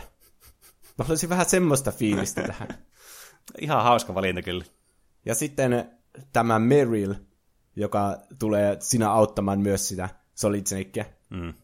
Ja vähän semmoinen love interest. Pitäisi olla mun mielestä Anna Kendrick. Tiedätkö, kuka tämä on? En ainakaan nimeä. tämä tämmöinen naiskomedianäyttelijä, joka on muun muassa Pitch Perfectissa Okei. Okay. päähenkilö. Niin mun mielestä se sopisi. Sillä voisi olla tosi hyvää kemiaa Ryan Reynoldsin kanssa. Just semmoista, kun Meryl on mukaan semmoinen kauhea toiminta tähti siinä pelissä. Mm. Mutta sitten se kuitenkin, se haavoittuu ja sitä pitää koko ajan auttaa ja sille. Niin. Niin mun mielestä se jotenkin lisäisi tätä, että tämä tehtävä tuntuisi ihan farssilta. Että otetaan semmoinen komedianäyttelijä, joka niinku esittää. Niin, niin. Mä aluksi mietin semmoista jotain Scarlett Johanssonia, mutta sitten se olisi liian niinku sen on nähnyt semmoisena kauheana badass, niin. Niin. sen takia Anna Kendrick sopisi paljon paremmin, Okei. että, että se tuntuisi siltä, että se on ihan kokematon siinä, ja sitten katsoja käy sille, voi hitto. Ja sitten Hal Emerick, eli Otakoniksi. Mm. Se, se oli vaikein näistä, mutta siksi mä haluaisin Toby Maguirein. Eli tämän Spider-Manin näyttelijä. Ensimmäisessä, ensimmäisessä kolmessa leffassa. Wow. Koska mä halusin semmoisen, joka niinku ulkonäöllisesti mukaan näyttäisi semmoiselta vakavasti otettavalta. Mm. Mutta sitten niinku sen käyttäytyminen olisi semmoista krinkeä koko ajan. Eli siis ymmärränkö mä tässä selityksessä, että sä haluaisit Metal Gear-elokuvan, tai Metal Gear, Metal Gear Solid-elokuvan, joka olisi komedia. Joo. Just niin. Wow. Se, se olisi ainakin näkemisen arvoinen, mä voin sen sanoa. Ja mm. ihan hyvä näyttelijä kaarti kyllä. Mutta siinä oli vasta hyvikset. Mä oon miettinyt, kun siellä on se Foxhound, se mm-hmm. erikoisyksikkö siellä saarella. Niin sitten tämä elokuvan koko markkinointikampanja perustuisi siihen, että nämä olisi semmoisia tosi nimekkäitä näyttelijöitä myös. aivan. Ja sitten kun nuo päähenkilöt on vähän tommosia niinku komedian suuntaavia, mm. ja saa tuon elokuvan tuntumaan semmoiselta farssilta, niin. Niin. niin sitten nämä pahikset on tämmöisiä niinku päteviä. Oho. Eli Vulcan Raven, joka on tämmöinen kalju, tosi lihaksikas, joka, jolla oli tankki ja vitsi minigani, mm. niin pitäisi olla Dave Bautista. Eli tämä, joka näyttelee Guardiansissa Draxia. ja sitten, oliko se siinä uusimmassa Bondissa, eli Spectressä semmoista pahista. Aa. Niin tää olisi hyvä semmosessa, että tää on niinku semmoinen pelottava ja isokokoinen ja uhkaavan näköinen. Niin. Mutta sitten se osaisi semmoisia, se Vulcan Raven on vähän niinku semmoinen hihuli kuitenkin. Niin. Niin osaisi sanoa semmoisia hauskoja laineja sitten silleen vakavalla naamalla. Vähän niinku mm. semmoista samanlaista Drax-maista huumoria, mutta se ei ikinä niinku nauraisi tai esittäisi mitään tunteita. Aivan. Sitten Sniper Wolf. Tämä niin, se on niinku semmoinen joku venäläinen oikeasti. Mm. Semmoinen niinku seksikäs ö, assassin tyyppi. Mm.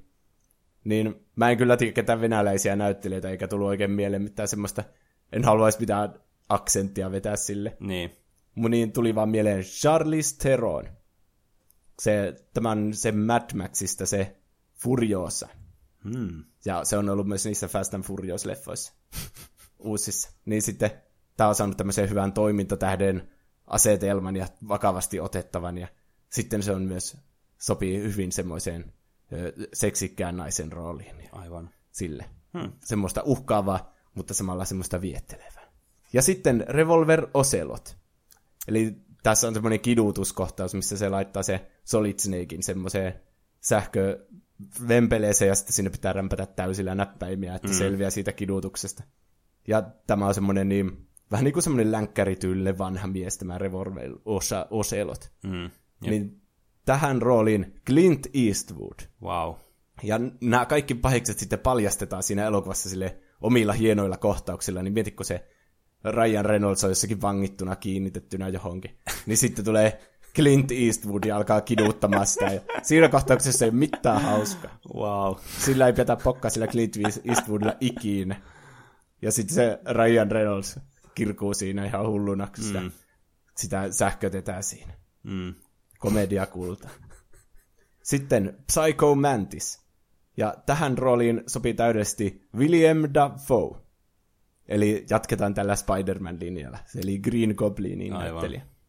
Ja sen takia lähinnä, että se kuulostaa ihan samalta ja siitä tulee semmoinen hyvä pahisfiilis. Mm.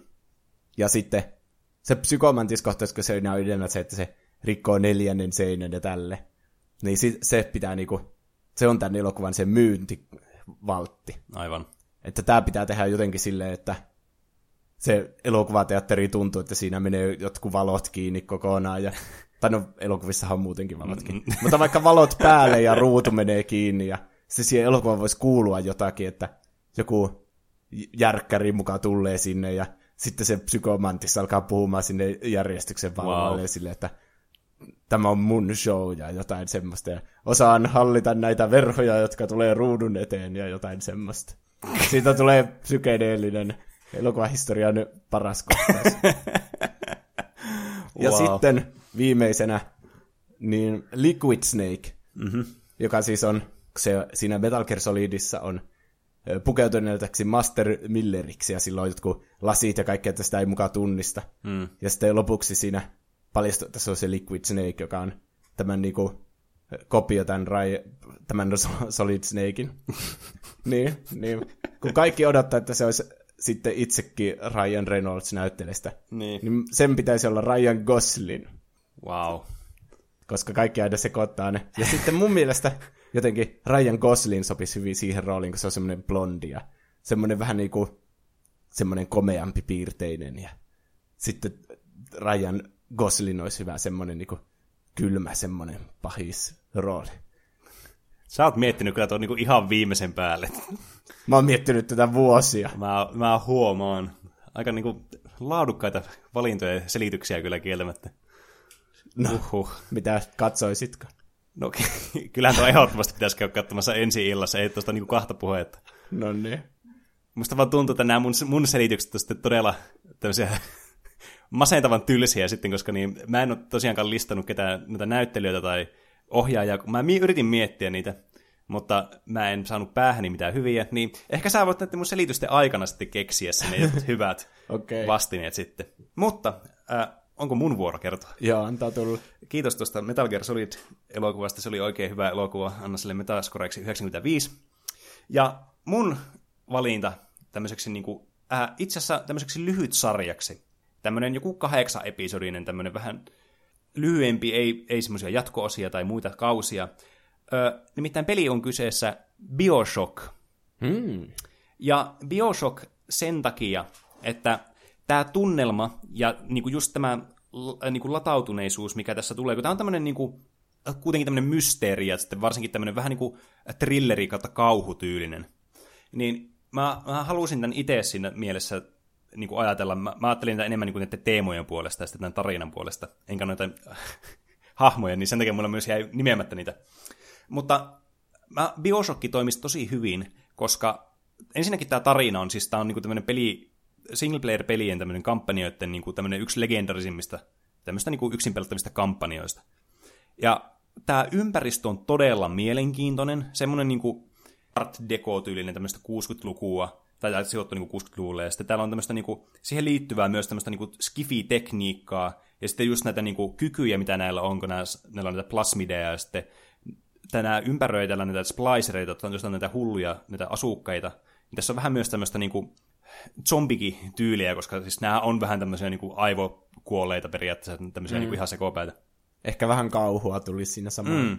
Niin, ja sen takia, minkä mä haluan, tai, tai se syy, miksi mä haluaisin tämän nimenomaan niin kuin sarjaksi enkä elokuvaksi, niin just kaikki, tässä on tosi paljon semmoista niin kuin pieniä yksityiskohtia, just semmoista, niin kuin tämä jännitys niin kuin kasvaa koko ajan tässä, kunnes päästään tähän loppukliimaksiin, missä tulee nämä twistit sitten.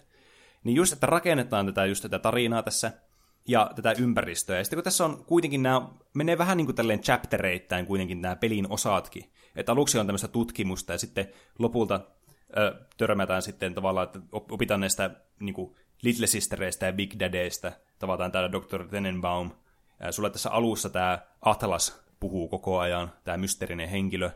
Ja sitten sä tapaat sitten tämän Sander Cohenin tässä kolmannessa aktissä. Ja sitten lopulta sä pääset siihen, kun tämä Andrew Ryan, joka on tämän koko paikan, tämä Jumala suorastaan, niin sä, tää päästään niinku kohtaamaan sitten niinku tässä lopussa sitten. Tässä huikeassa twistissä, mikä tässä pelissä on. Ja mä haluaisin myös, että koska olisi vähän ehkä tylsä seurata yhtä hahmoa koko sarjan ajan, niin vaikka tämä olisikin lyhyt sarja, niin mä haluaisin, että ehkä tässä olisi niinku kaksi hahmoa, että ehkä tällä Tenenbaumilla voisi olla joku tärkeämpi rooli, ja se voisi tulla vähän aikaisemmin tässä, että tämä pitäisi vähän twistata sillä tavalla, että siihen saisi enemmän semmoista dynamiikkaa mukaan sitten näiden hahmojen muodossa. Mutta just kun tämä kehittyy tämä tunnelma ja latautuu tähän äh, Sander Cohenin tapaamiseen ja sitten tähän, miten tämä yrittää tappaa sua, tai sitten ei, mutta tietenkin tämä pitää tehdä varmaan sillä tavalla, että se yrittää tappaa sua, että tämä olisi kiinnostavampi niin sarjan muodossa. Ja sitten tämä Andrew Ryan ja tämä twisti, mikä tässä tulee.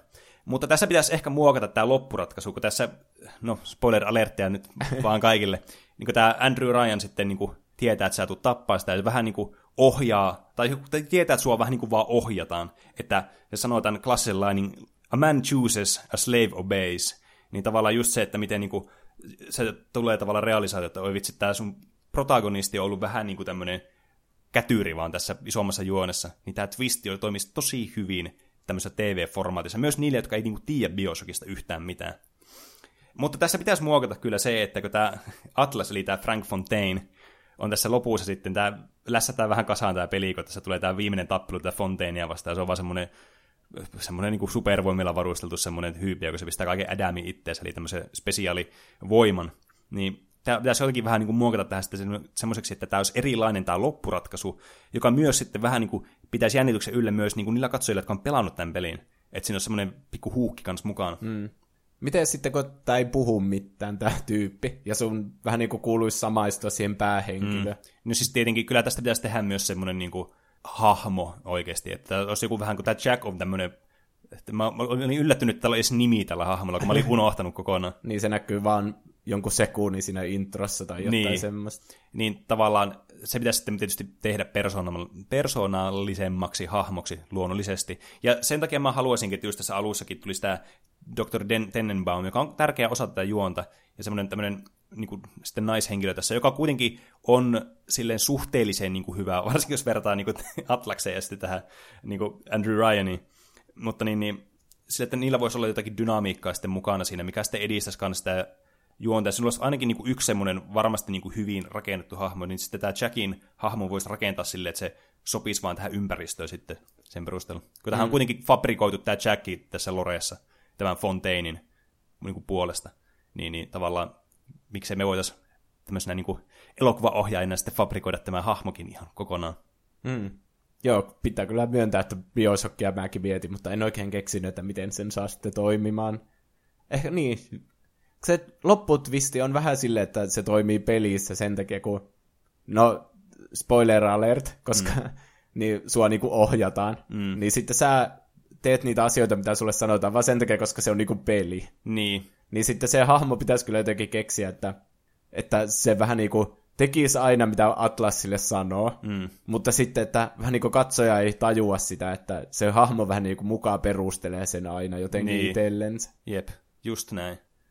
Mutta tässä olisi, tämä, tämä toimisi tosi hyvin niin kuin just tämän estetiikankin puolesta ja tämän niin kuin perusjuonen puolesta todella hyvin. Se lisää myös tosi paljon, että nämä on niin persoonallisia nämä hahmot tässä pelissä, että tämä olisi mun mielestä napakymppi kyllä tämmöiseksi lyhytsarjaksi, ja nimenomaan lyhytsarjaksi. Joo. Sitten, Juuso. No mulla on vähän jatkoa tuohon, nimittäin mä haluaisin saada elokuvaksi Bioshock Infinite. wow! Eli koska tämä toimii mun mielestä paremmin, kun tässä on oikeasti hahmo päähenkilönä, mm. jolla on nimi ja se vaikuttaa siihen tarinaankin silleen, niin kuin, niin. ja sillä on historia ja kaikkea. Mm. Ja sitten kun tässä on niin hyvä monimutkainen juoni, joka silleen niin kuin, se selviää sille mysteerilailleen lopussa, kaikki palaset loksataan kohdalle. Mm. Mun mielestä tämä voisi toimia sille elokuvana. Mm, kyllä. Yhtenä kokonaisena. Niin, niin koska tässä on semmoisia skifi-elementtejä ja tärkeä on se maailmanrakennus, niin ohjaajaksi minä valitsin Denis Villeneuven, joka on Blade Runner 2049 ohjaaja ja myös Arrivalin ja Sicarion ohjaaja. Hmm. Mutta kuitenkin, että tämä estetiikka olisi semmoista vähän semmoista, ei mitenkään synkkää, vähän semmoista iloista ja pirteää, niin hmm. semmoista niin Grand Budapest Hotel näköistä hmm. muuten sille visuaalisesti. Jep.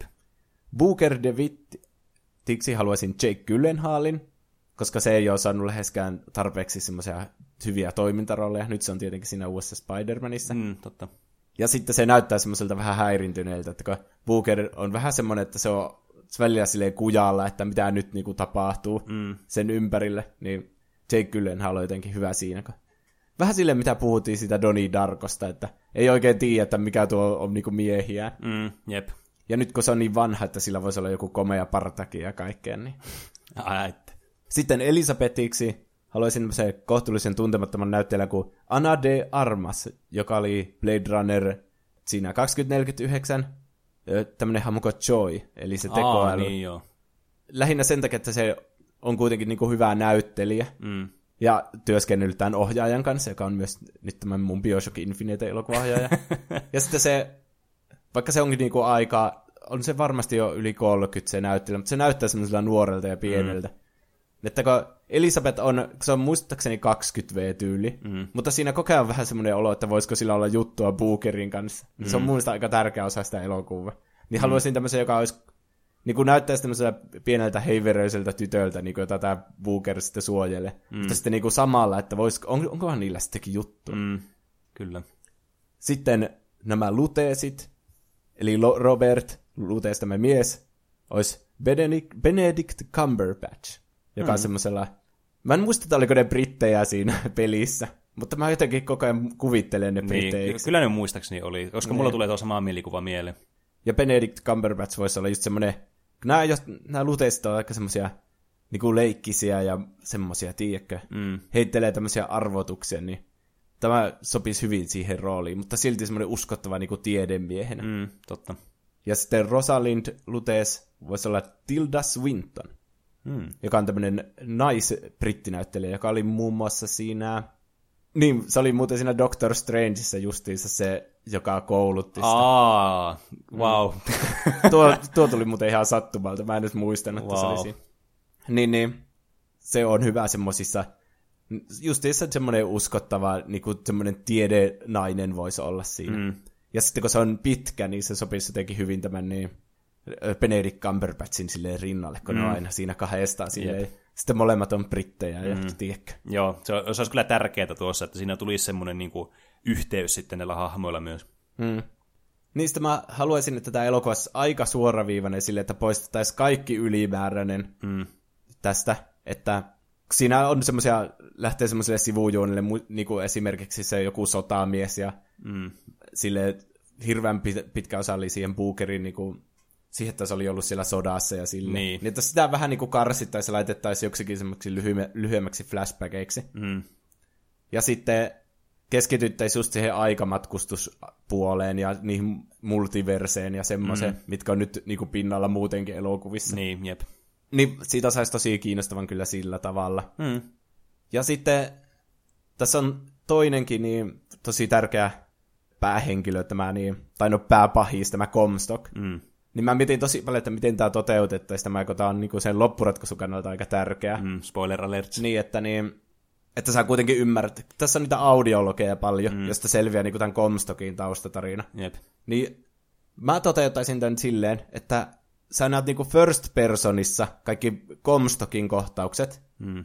ja sitten nämä Bookerin kohtaukset näkisit silleen niinku kolmannesta persoonasta. Niin. Niin. Nämä olisi vähän niinku vuorotellen aina. Mm. Että tää silleen niinku, melkein niinku jollain Christopher Nolan tyylillä etenisi, että tää niin Bookerin kohtaukset olisi niinku se pe- pelin tarina, mm. ja sitten joka toinen kohtaus olisi sitten Comstockin kohtaus, joka olisi niinku menneisyydestä siitä, kun se rakentaa tätä Kolumbiaa. Niin. Ja sitten sitä ei ikinä näytetä sille suoraan sen naamaa, sen Comstockin. Niin. Aivan. Mutta sitten kun se on niissä kaikissa isoissa julisteissa ja semmoisissa, niin se olisi niinku semmoisena piirrettynä versiona, mikä sopisi semmoiseen, onko tämä nyt 20-lukua tai jotain semmoista tosi mm. 90, 1900-luvun alusta. Mm. Niin sitten siitä ei oikein tunnista sitä. Niin sitten spoiler alert, niin Comstockin näyttelijä on myös Jake Gyllenhaal. Kuinka ollakaan. Mutta sillä on nyt valkea, valkoinen parta ja se näyttää ihan joulupukilta. ja sitten se hukutetaan sinne ammeeseen ja kaikki. Tämä olisi mun mielestä ihan mm. täydellinen elokuva. Siis tämä kyllä nyt rakentuisi tosi näppärästi just niinku elokuva. Tietenkin monimutkainenhan tämä olisi varmasti tehdä silleen niinku hyvin, mutta just, että tämä niinku idea ja tämä tämä juoni, tämä pääjuoni ja tämä niinku ympäristö kans, tosi niinku ikonisia ja tosi niinku kiinnostavia. Ja just mä tykkään elokuvissa siitä, että siinä on vähän semmoinen pieni twisti aina mukaan. Niin tämä olisi mm. niinku tosi hyvä paketti sitä. Ja mm. on samaa mieltä kanssa sun kanssa, että pitäisi olla niinku elokuva eikä mikään semmoinen pidennetty joku mm. sarja tai muu. Ja mä haluaisin, että kaikki palaset tämän ymmärtämiseen olisi siinä elokuvassa. Mm. Mutta silleen, että, tämä olisi vähän niin kuin Christopher Nolanin elokuvat, vaikka Prestige ja Inception. Mm. Että sä vähän niin kuin ymmärrät sen, mutta sitten kun sä katsot monta kertaa sen, Niin. niin, sitten ne palaset alkaa loksahtaa mm. joka kerta enemmän kohdalle ja kohdalle. Jep. No, mikä se on sun toinen? Mun elokuva Pitchaus sitten. Ah, no. Tai sarja. No mulla itse asiassa, mä valitsin, kans, mä valitsin toiseksi valinnaksi myös sarjan, mutta mä tein pienen twistin tähän. Nimittäin mä aloin miettimään, että miten mä saisin valittua vähän semmoisia eri tyylisiä niin kuin elokuvia ja sarjoja, ja sitten mä aloin miettimään, että ei vitsi, tästähän puuttuu, mä en ole ajatellut animaatiosarjoja. Ja sitten mä aloin miettimään, mitkä toimisi hyvin animaationa. No mä mietin jotakin Spyroa, se olisi ollut ihan kiinnostavaa mun mielestä, tai sitten mitä muita tämmöisiä pelejä tulisi mieleen, joku Ratchet Clank tai vastaava, niin sitten mä tajusin sen, että tästä olisi tämmöinen täydellinen sarja saisi tästä. Sly Cooper. Hmm. Ja tästä tulisi tosi hyvä. Ensinnäkin tietenkin kun taas animaatio, niin tämä voisi olla tosi uskollinen tälle tyylille. Tai voisi vähän tyylitä semmoista vähän erityistä. Tiedätkö vaikka niin kuin se uusi Ankronikka esimerkiksi. Niin vähän semmoista erilaisempaa tyyliäkin tämä voisi olla periaatteessa tällä niin visuaalisesti. Mutta kun alkaa miettimään, niin nämä pelitkin on tämmöisiä niin chaptereita, niin kuin tosi semmoisia niin kuin erillään toisista. Että nämä on periaatteessa niin kuin jaksoja itsessään. Niin tämä voisi keskittyä tämä sarja siihen, että miten tämä Sly Cooper ja sen gängi niin kuin tekee näitä haisteja tai muita, niin kuin yrittää tiedätkö, edistää niiden omaa agendaa. Ja nämä voisi olla just nämä jaksot tämmöisiä niin kuin, tosi kohesiivisia paketteja, että ne tekee jonkun yhden tuommoisen pikku niin, että keikan yksi, jossain. Niin, yksi kenttä on vähän niin kuin vaikka varastaa Dimitriltä nämä Clockworkin pyrstösulat, mm. siinä olisi yksi jakso. Niin, esimerkiksi. Joo. Ja tämä olisi myös hirveän hyvä kanssa siinä mielessä, että olisi hirveän paljon voisi keksiä uusia tilanteita, koska tämmöinen, äh, tämmöinen haisti, tämmöinen niin kuin formaatti, niin kuin tuossa meidän kommenteissakin, mitä me saatiin, niin kuin, että on vähän semmoinen underrepresented kuitenkin, ja ne on hyviä mm. niin kuin ideaalisesti. Ja varsinkin tämmöisessä sarjamuodossa, niin tämä voisi olla tosi niin kuin, kiinnostavaa. Ja varsinkin mä voin kuvitella, että nuoremmillekin katsojille semmoista vähän niin kuin erilaista tavallaan niin kuin lähestymistapaa tai semmoista juonellista rakennetta kanssa mukaan sitten. Että, sitten periaatteessa sä et seuraakaan niinku semmoista hyvistä NS, vaikka tietenkin kyllähän niinku Sly ja sen gängi on niinku hyviä silleen niinku periaatteelta ja niinku, tällä niinku ha- henkilöhahmoilta, mutta kuitenkin vähän sille niinku semmoisia moraalisia niinku kysymyksiä kanssa olisi tässä mukaan. Mm. Ja, ja just tämä visuaalinen puoli. Ja sitten nämä, no tähän mä mietin näitä näyttelijöitä, niin nämä näyttelijät voisivat olla samoja niin kuin näissä peleissä. Done. koska, Aika helppo. Niin, koska ääninäyttely on kuitenkin ääninäyttelyä. Että se pystyy tekemään sillä tavalla, että niinku, tavallaan mihin tahansa rooliin. Mm. Mutta tämä olisi toi, tosi, toimisi mun mielestä tosi hyvin. Mä olisin itse tosi kiinnostunut katsomaan tätä. Niin. Ja sitten kun se, siinä on ne yksittäiset juonet, yksittäiset mm. jaksot, mutta sitten se overarching story mm. on myös tosi hyvä. Nimenomaan. Ja just, että miten niin näette nämä henkilöt tai hahmojen väliset suhteet niin rakentuu tässä. Ja sitten voi olla just niin semmoisia niin kuin, enemmän niin kuin vaikuttaa myös tähän pitkäaikaisempaan juoneen, jotkut semmoiset tietyt episodit ja kohdat, tämmöiset niin kuin, tapahtuma-arkit justiinsa. Et, tässä olisi tosi niin kuin, kiinnostavan kyllä. Hmm. Olen samaa mieltä. Se oli tämmöinen lyhyt ja ytimekäs. Mä halusin vaan, että mun mielestä tuli niin kuin self-explanatory. No joo, se oli hyvä. Sitten. Mun kolmas on tietenkin, mä mietin eka, että minkä peli mä haluaisin, ja vasta sen jälkeen alkoin miettiä, että miten se toteutettaisiin. Mm. Kingdom Hearts. Ja Kingdom Hearts 1 muutettuna elokuvaksi. Hmm. Kerro lisää. Miten sä tekisit no? No, Kingdom Hearts pitäisi olla animaatioelokuva. Mm-hmm. Mä haluaisin, että Disney olisi niinku tässä pää semmoisena tuottajana ja Mm-hmm. toteuttaisi tämän animaation ja käsikirjoituksen ja kaikki semmoiset, semmoisella Disneymäisellä korporaatiomaisella tyylillänsä. Mm-hmm. Koska mä haluaisin, että tässä olisi kaikki ne 90-luvun niinku renesanssia ja elokuvat, tai ei kaikkia, niinku mm. silleen kokonais, koko, kokonaisina maailmoina. Mm. Mutta niinku, että ne hahmot olisi otettu sieltä. Aladdin ja Pieni merenneito ja Kaunotar ja Hirviö. Mm-hmm. Ne olisi niinku ne keskeisimmät tässä ehkä. Niin, niin muutettuna, sen sijaan, että ne on yhteen, kun ne on muutettu niiksi live actioneiksi, niin haluaisin, että ne muutettaisiin niiksi Disneyn nykyisiksi grafiikoiksi. Aivan. Ja sitten saatetaan tähän yhteen samaan maailmaan. Hmm. Ja tähän ohjaajaksi mä valitsin Rich Mooren, joka on ohjannut Räyhäralfit ykkösen ja Räyhäralf valloittaa internetin. Onko sä nähnyt Räyhäralf valloittaa internetin? En itse asiassa ole nähnyt. Mutta Koska- ei, ei haittaa, jos tulee spoileri. Koska tässä ne menee Disneyn nettisivuille mm-hmm. siellä internetissä. Joo. Ja siellä on kaikki nämä Disney-prinsessat tehtynä sillä grafiikalla, mikä on niin nykyinen. Aivan. Niin kuin kaikki historian Disney-prinsessat. Ja se, ne saa myös hyviä kohtauksia siinä, että ne toimii sille yhdessä siinä. Mm. Niin tämä Rich Moore kyllä, se ymmärtää tämän, että miten tämmöinen Kingdom Hearts sitten tehtäisiin. Just semmoisella vähän niin kuin itsetietoisella tavalla. Sille se huumori ja kaikki, että miten ne Disney-hahmot on niin kuin siinä yhdessä ja Mm. ne siirtyy niistä maailmasta toiseen. Ja, Aivan. ja siinä oletettaisiin koko ajan, että sä niin kuin oot nähnyt ne leffat, koska kaikki on nähnyt ne leffat. Mm. Niin mä tekisin sillä, että tämä ensimmäinen kolmannes olisi aika lailla semmoinen niin kuin Kingdom Hearts olisi siihen niin asti, kun Sora niin kuin tapaa sitten Akun ja Hessun. Mm. Ja nämä on niin kuin tämmöisenä kolmikkona, ja nyt ne lähtee sinne Disney-maailmoja kiertämään. Mm. Niin se olisi aika lailla silleen samanlaisena. Joo.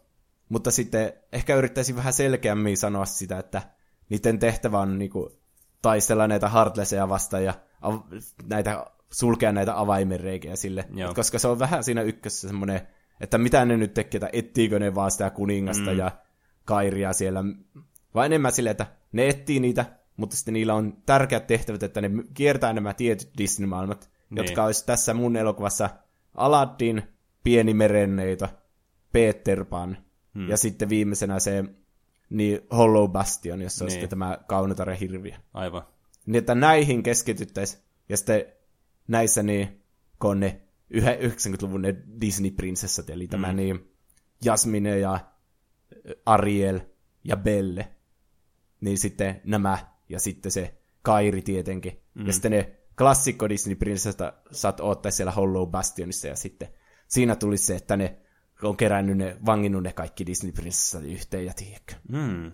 Tuo on ihan itse asiassa aika, aika hyvin rakennettu, koska mä mietin, että mikä niin suuri ongelma mulla aina tulee tuossa, että tuo on hirveän monimutkainen just tuo juoni, ja sitten just, että kun siinä on niin paljon asiaa, Mm. mutta tuo on niin kuin aika hyvä tapa silleen, niin kuin kuitenkin pistää ne kaikista tärkeimmät osuudet, ja jättää niin kuin ne vähän vähemmät tärkeät asiat niin silleen tosi niin kuin lyhyelle tai ollenkaan niin kuin kokonaan pois vaan siitä. Niin.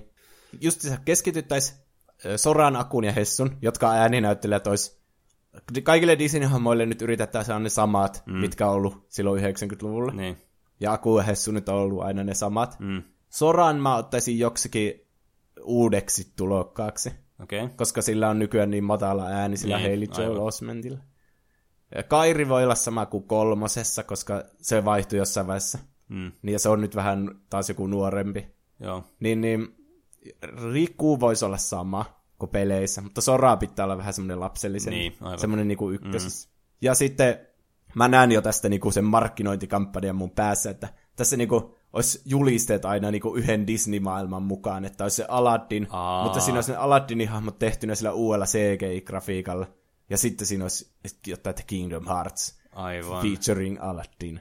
Ja sitten olisi samanlainen pienestä merenneidosta. Niin kuin tommosen, mä halu, tiedän, että ihmiset haluaisi mieluummin ton. Ja sitten kun ihmiset on nähnyt ne leffat, niin ei haluaisi mitään live action remakeja, jossa ne toistetaan ne samat Niin, tapahtumat. kyllä. Vaan sitten olisi tämä, että Sora, Aku ja Hessu menee aina sinne Disney-maailmaan. Se on niinku alkanut jo se juoni ja se on edennyt. Mm. Ja sitten nämä tulee auttamaan ja pelastamaan sen päivän. Ja taistelemaan näitä uusia pahiksia, näitä Heartlesseja vastaan, ja sitten sulkee se avaimerejä. Ja samalla se juoni etenee, kun ne disney prinsessat aina niissä maailmassa, missä ne käy, niin sitten kaapataan, ja sitten mm. ne vähän niin kuin alkaa seuraamaan sitä, sitä niin kuin pahaa tarta ja ansemia, mm. ja mikä se niiden juoni on niin. siinä samalla. Aivan. Mua alkoi oikeasti kiinnostaa ihan hullu. Nyt mulla tuli semmoinen, että vitsi, tulispa tästä tämmöinen juuri tällä tavalla toteutettu. No niin, vi- tällä elokuvalla mä sain sut nyt puolelle. Ai että. No mikä se on sun kolmas ja viimeinen elokuvaehdotus? Nyt mulla on elokuva tällä Ai ensimmäisenä niin, mä oon tässä. sanonut koko ajan elokuva. Mm. No. Ö, nyt mä menen vähän tämmöiseen niinku, vähän niinku semmoista realismia niinku hakemaan, tai semmoista niinku, mikä periaatteessa voisi olla jo elokuva, mutta ei oo. Ja tää on vähän semmoinen, että mitä kaikki ei välttämättä tiedä. Mutta ootko kuullut semmoista pelistä kuin Spec Ops The Line? Joo, on. Tää on se, meneekö ne Dubaihin, semmonen mm. amerikkalainen joku erikoisyksikkö. Kyllä. Eli siis tämä kertoo tämmöisestä tilanteessa, missä Dubaihin on tullut tämmöinen ihan niin kuin jättimäinen tämmöinen myrsky, ja sinne, siellä valitsee niin kuin anarkia, ja sitten se lopulta hylätään se koko kaupunki. Ja siellä on ollut tämmöinen, ex tämmöinen niin kuin afganistanilainen, tai niin kuin Afganistan on niin ollut tämmöinen amerikkalainen tämmöinen jalkaväkipataljoona, joka sitten tehnyt, niin kuin edes auttanut tätä anarkiaa, eli ne on mennyt vähän niin kuin rogue sitten siellä. Hmm. Ja tämä, äh, tämä Colonel John Conrad, joka oli yksi näistä, jotka siellä Dubaissa, niin näitä mennään sitten hakemaan, kun ne ku- saa uutta tietoa, tämä Jenkkien niin tiedustelu, että siellä on edelleenkin ilmeisesti tämä sama pataljona, niin ne menee sitten, lähettää tämmöisen erikoisryhmän sinne, missä on tämmöinen Captain Martin, Martin Walkeri, sitten tämä päähenkilö. Ja tämä Martin on myös niin Afganistan, että niin tämän äh, Conradiste frendi, että näillä on niin bondaus siellä. Ja tämä, tämä menee niin todella helposti tavallaan tämmöisen niin sota-elokuvatyyliin. Menisi vaan niin kuin, tämä voi vaan suoraan kuvitella sille naps-elokuvaksi. Ja siellä tapahtuu erilaisia niin kuin, just asioita, niin mitä, niin kuin, en nyt mene hirveän syvälle tähän juoneen, mutta niin kuin pääpiirteittäin, mitä tässä käy, niin tämä niin kuin, löytää tämmöisen tällä radioyhteydellä, tämmöisellä walkie-talkilla, niin kuin alkaa puhumaan tämä Walkeri tämän Konradin kanssa, ja tämä niin kuin antaa sille niin kuin ohjaa sitä, antaa neuvoja ja kertoo muuta informaatiota ja tämmöistä.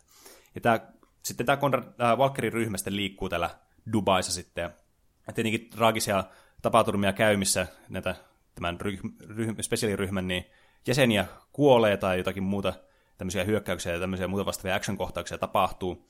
Mutta tämä joutuu kuitenkin tämmöiseen niin kuin tosi pahojen moraalisten valintojen eteen tämä hahmo, tämä Walkeri. Ja tämä Conrad vähän niin kuin koko ajan sitten, tämä 33 ryhmän tämä äh, hylkiöt, joka on jäänyt tänne Dubaihin, niin sitten vähän niin kuin koko ajan niin kuin kyseenalaistaa tämän moraalisia valintoja sitten, että mitä sä niin kuin teet. Ja lopulta tämä edistyy siihen pisteeseen, että tulee tämä kliimaksi, missä tulee tämä, miksi tämä olisi mun mielestä aivan huikean hyvä elokuva. Koska tämä siis toimii tämmöisenä perussota-elokuvana tähän asti tosi hyvin, niin kuin melkeinpä yksi yhteen. Mutta tämä loppu, mikä mun mielestä tekee tästä täydellisen paketin, on se, että tämä ratkaisu, tässä tulee myös aika huikea spoileri, jos niin kun tämä Martin löytää sitä ryhmin, tämä 33. jalkaväkipataljoona, ja näistä antautuu näille, niin käy ilmi, että tämä Conrad on kuollut, ja se on ollut kuolleena ko, niin kuin koko ajan. Että se löytää sen mädäntyneen ruumiin sieltä, ja se on, niin kuin, se on kuvitellut ne kaikki keskustelut se omassa päässä tällä radiopuhelimella. Okei. Okay. Niin tavallaan se on, vaan, niin kuin, se on mennyt ihan sekaisin vaan tämä, tämä Volkeri sitten. Ja se on koko elokuva ajan tavallaan niin kuin tämmöinen, just tämmöinen kanssa Christopher Nolan tyylinen, että sitten lopussa kaikki palaset lapsahtaa niin kuin kohdalleen. Ja tämä vieläkin, tämän jälkeen kun tämä näkee tämän ruumiin, niin tämä vieläkin niin kuin kuvittelee sitten päässä tämän niin kuin Conradi siinä silmien eessä aseistettuna sitten. Mutta tietenkin tässä nyt, kun periaatteessa on monta niin kuin semmoista loppuratkaisua, mitä tässä voi käydä, niin tässä pitäisi vaan sitten tyytyä johonkin. Mä en tiedä, mikä se paras tässä nyt olisi. Onko se se, että tämä, tämä Valkeri sitten ymmärtää, että okei, tämä on mun niin kuin figmentaatiota, mitä mä oon kehittänyt, ja sitten se niin kuin, tavallaan äh, ampuu tämän, va, tämän Conradin, ja sitten tämä katoaa, ja mä palaan sitten tänne Yhdysvaltoihin, vai että jääkö tämä tänne tämmöiseksi hylkiöksi, vai tappaako tämä itsensä, vai mitä tässä tapahtuu. Niin mä joudun tekemään aika paljon aikaa tuohon mun CS-aiheeseen, niin mä ehtinyt ihan niin kuin viimeistellä tätä tarinaa tässäkään suhteessa vielä. Mutta tässäkin voisi niin kuin hyödyntää myös semmoista shokkifaktoria, että tämä päättyisi todella synkeällä tavalla just, että tämä vaikka ajatus jonkin täydelliseen hulluuteen, että vaikka tappaisi itsensä tai tämä menisi tämmöiseksi ihan käsittämättömäksi niin kuin sekopääksi tässä lopussa. Mm. Mutta just tämä, että tavallaan että sun pitäisi, niin kuin, kaikki palaset olisi niin kuin, tarjolla sulle tässäkin. Just, että miten niin kuin, tavallaan se pään sisällä miettii se omia moraalisia valintoja ja kyseenalaistaa niitä, mutta se tavallaan tulee vain Konradin suusta sitten. Mutta just, että voitaisiin vähän niin kuin, reflektoida sitten sitä, että se niin kuin, tekee itse kuitenkin kaiken ja se niin kuin, kaikki muut siellä ympärillä että tavallaan, että mitä se niin kuin, tekee, tiedätkö? Niin kuin mm. monessa tämmöisessä, missä kuvitella joku toinen hahmo. Niin. niin. Mutta ei ole kyllä tämmöisessä sota-asetelmassa ollut semmoista. Niin. Ei ainakaan tuu mieleen. Mm. Että tässä olisi tämmöisiä Fight Club-fiiliksiä kyllä kans mukana mm. vahvasti. Tämmöisiä tosi niinku kyseenalaisia niinku, tämmöisiä mielensisäisiä niinku leikittelyjä. Niin tämä sopisi tähän teemaan just, kun tämä olisi tämmöinen niinku, ihan geneerinen sota-elokuva, vaan tässä olisi tämmöinen twist sitten mukana, niin mä näkisin, että tästä tulisi hyvän live-action-elokuva. Mm. Siinä voisi olla ohjaaja, joka on tehnyt se Hurt Lockerin, joka no kertoo niin. siinä P- siitä PTSDstä. No niin, siinähän on heti, tuli ensimmäinen joku hyvä ehdotus, näin mun joku konkreettinen asia. No niin. No mutta mitäs muuta sä oot tehnyt tässä viikon aikana? Joo, tota noin. Öö, enpäs oikeastaan niinku CTR pelannut, yrittänyt päästä. Mä oon kohta päässyt 101 prosenttisesti läpi tämän kampanjan, niin kuin kerännyt kaikki nämä pahamaineiset platina-reliikit myös näistä kentistä. Mä en malta odottaa, että mä voisin puhumaan tästä pelistä uudestaan, niin mä kohta on vetänyt tämän täysin läpi ja pääsen nyt keskustelemaan podcastissa vähän syvemmin siitä, niin en siihen pureudu nyt sen kummosemmin. Mutta muuten on sitten oikeastaan vaan sitten katsellut vaan, että mitä uusia julkistuksia on tullut peleistä ja muista vastaavista. Ja tässä just julkaistiin tämä Nintendo Switch Lite, joka on tämmöinen vähän niin kuin mimikoi enemmän käsikonsoleja kuin tämä alkuperäinen Switch, ja minkälainen se on ollut, niin ihan niin kuin kiinnostavaa, mutta e, vähän niin kuin herättää myös kysymyksiä, että miksi tämä on tehty, ja varsinkin niin kuin tällä tavalla, millä se on tehty. Varmaan niin kuin lapsille, kun ne vanhemmat ei nyt välttämättä halua sitä, minkä hintainen Switch joku kolmesta vähän niin. reilu. Niin tämä on kuitenkin semmoinen 200 euron, joka niin. Totta. Ja kun lapsille on aina ostettu joku 3DS tai PSP mm. tai joku vähän, vähän semmoinen halvempi, niin varmaan mm. enemmän niille. Jep. Mutta mun, mielestä on vaan hyvä, että tulee lisää switchejä mm. ihmisten käsiin. Että... Joo, ei ole multa pois, kun Se, mulla kuitenkin on niin. alkuuden. Ja niin, mäkin pelaan paljon sitä siinä handheld-moodissa, että mm. ei se nyt sillä tavalla pois hirveästi. Mm. Toivottavasti se ei sekoita nyt kaikkea, tiedätkö, että ihmiset ei oikein ymmärrä, että kumpi pitää ostaa ja mitkä pelit mm. toimii minkäkin kanssa. Että kunhan mm. ne tekee sen markkinoinnin sille selkeästi. Jep. Entäs Juuso sulle? Se keltainen muuten näyttää tosi siistiä. Se on muuten totta kan. Mä aloitin Witcheria taas pelaamaan. Minäkin taas. Oli hienoa. no niin. Mä niin, kun mä oon ihan hullu drophyjen kanssa, ettei saa mm. mitään missata, niin mulla on koko ajan kuide auki, ettei mä teen mitään missaplää. Niin nyt mä päätin, että mä veän ne vitsin nyrkkeilyt. Aivan. Niin kaikki vaan putki, että siinä on semmoinen missaple droppi, niin mä saisin sen. Mm. Ne nyrkkeilyt on ihan sikaa helppoja, kun rämpää vaan kolmeota niin, kuin, niin nopeasti kuin pystyy, niin kukka ei pysty laittamaan hanttiin yhtä.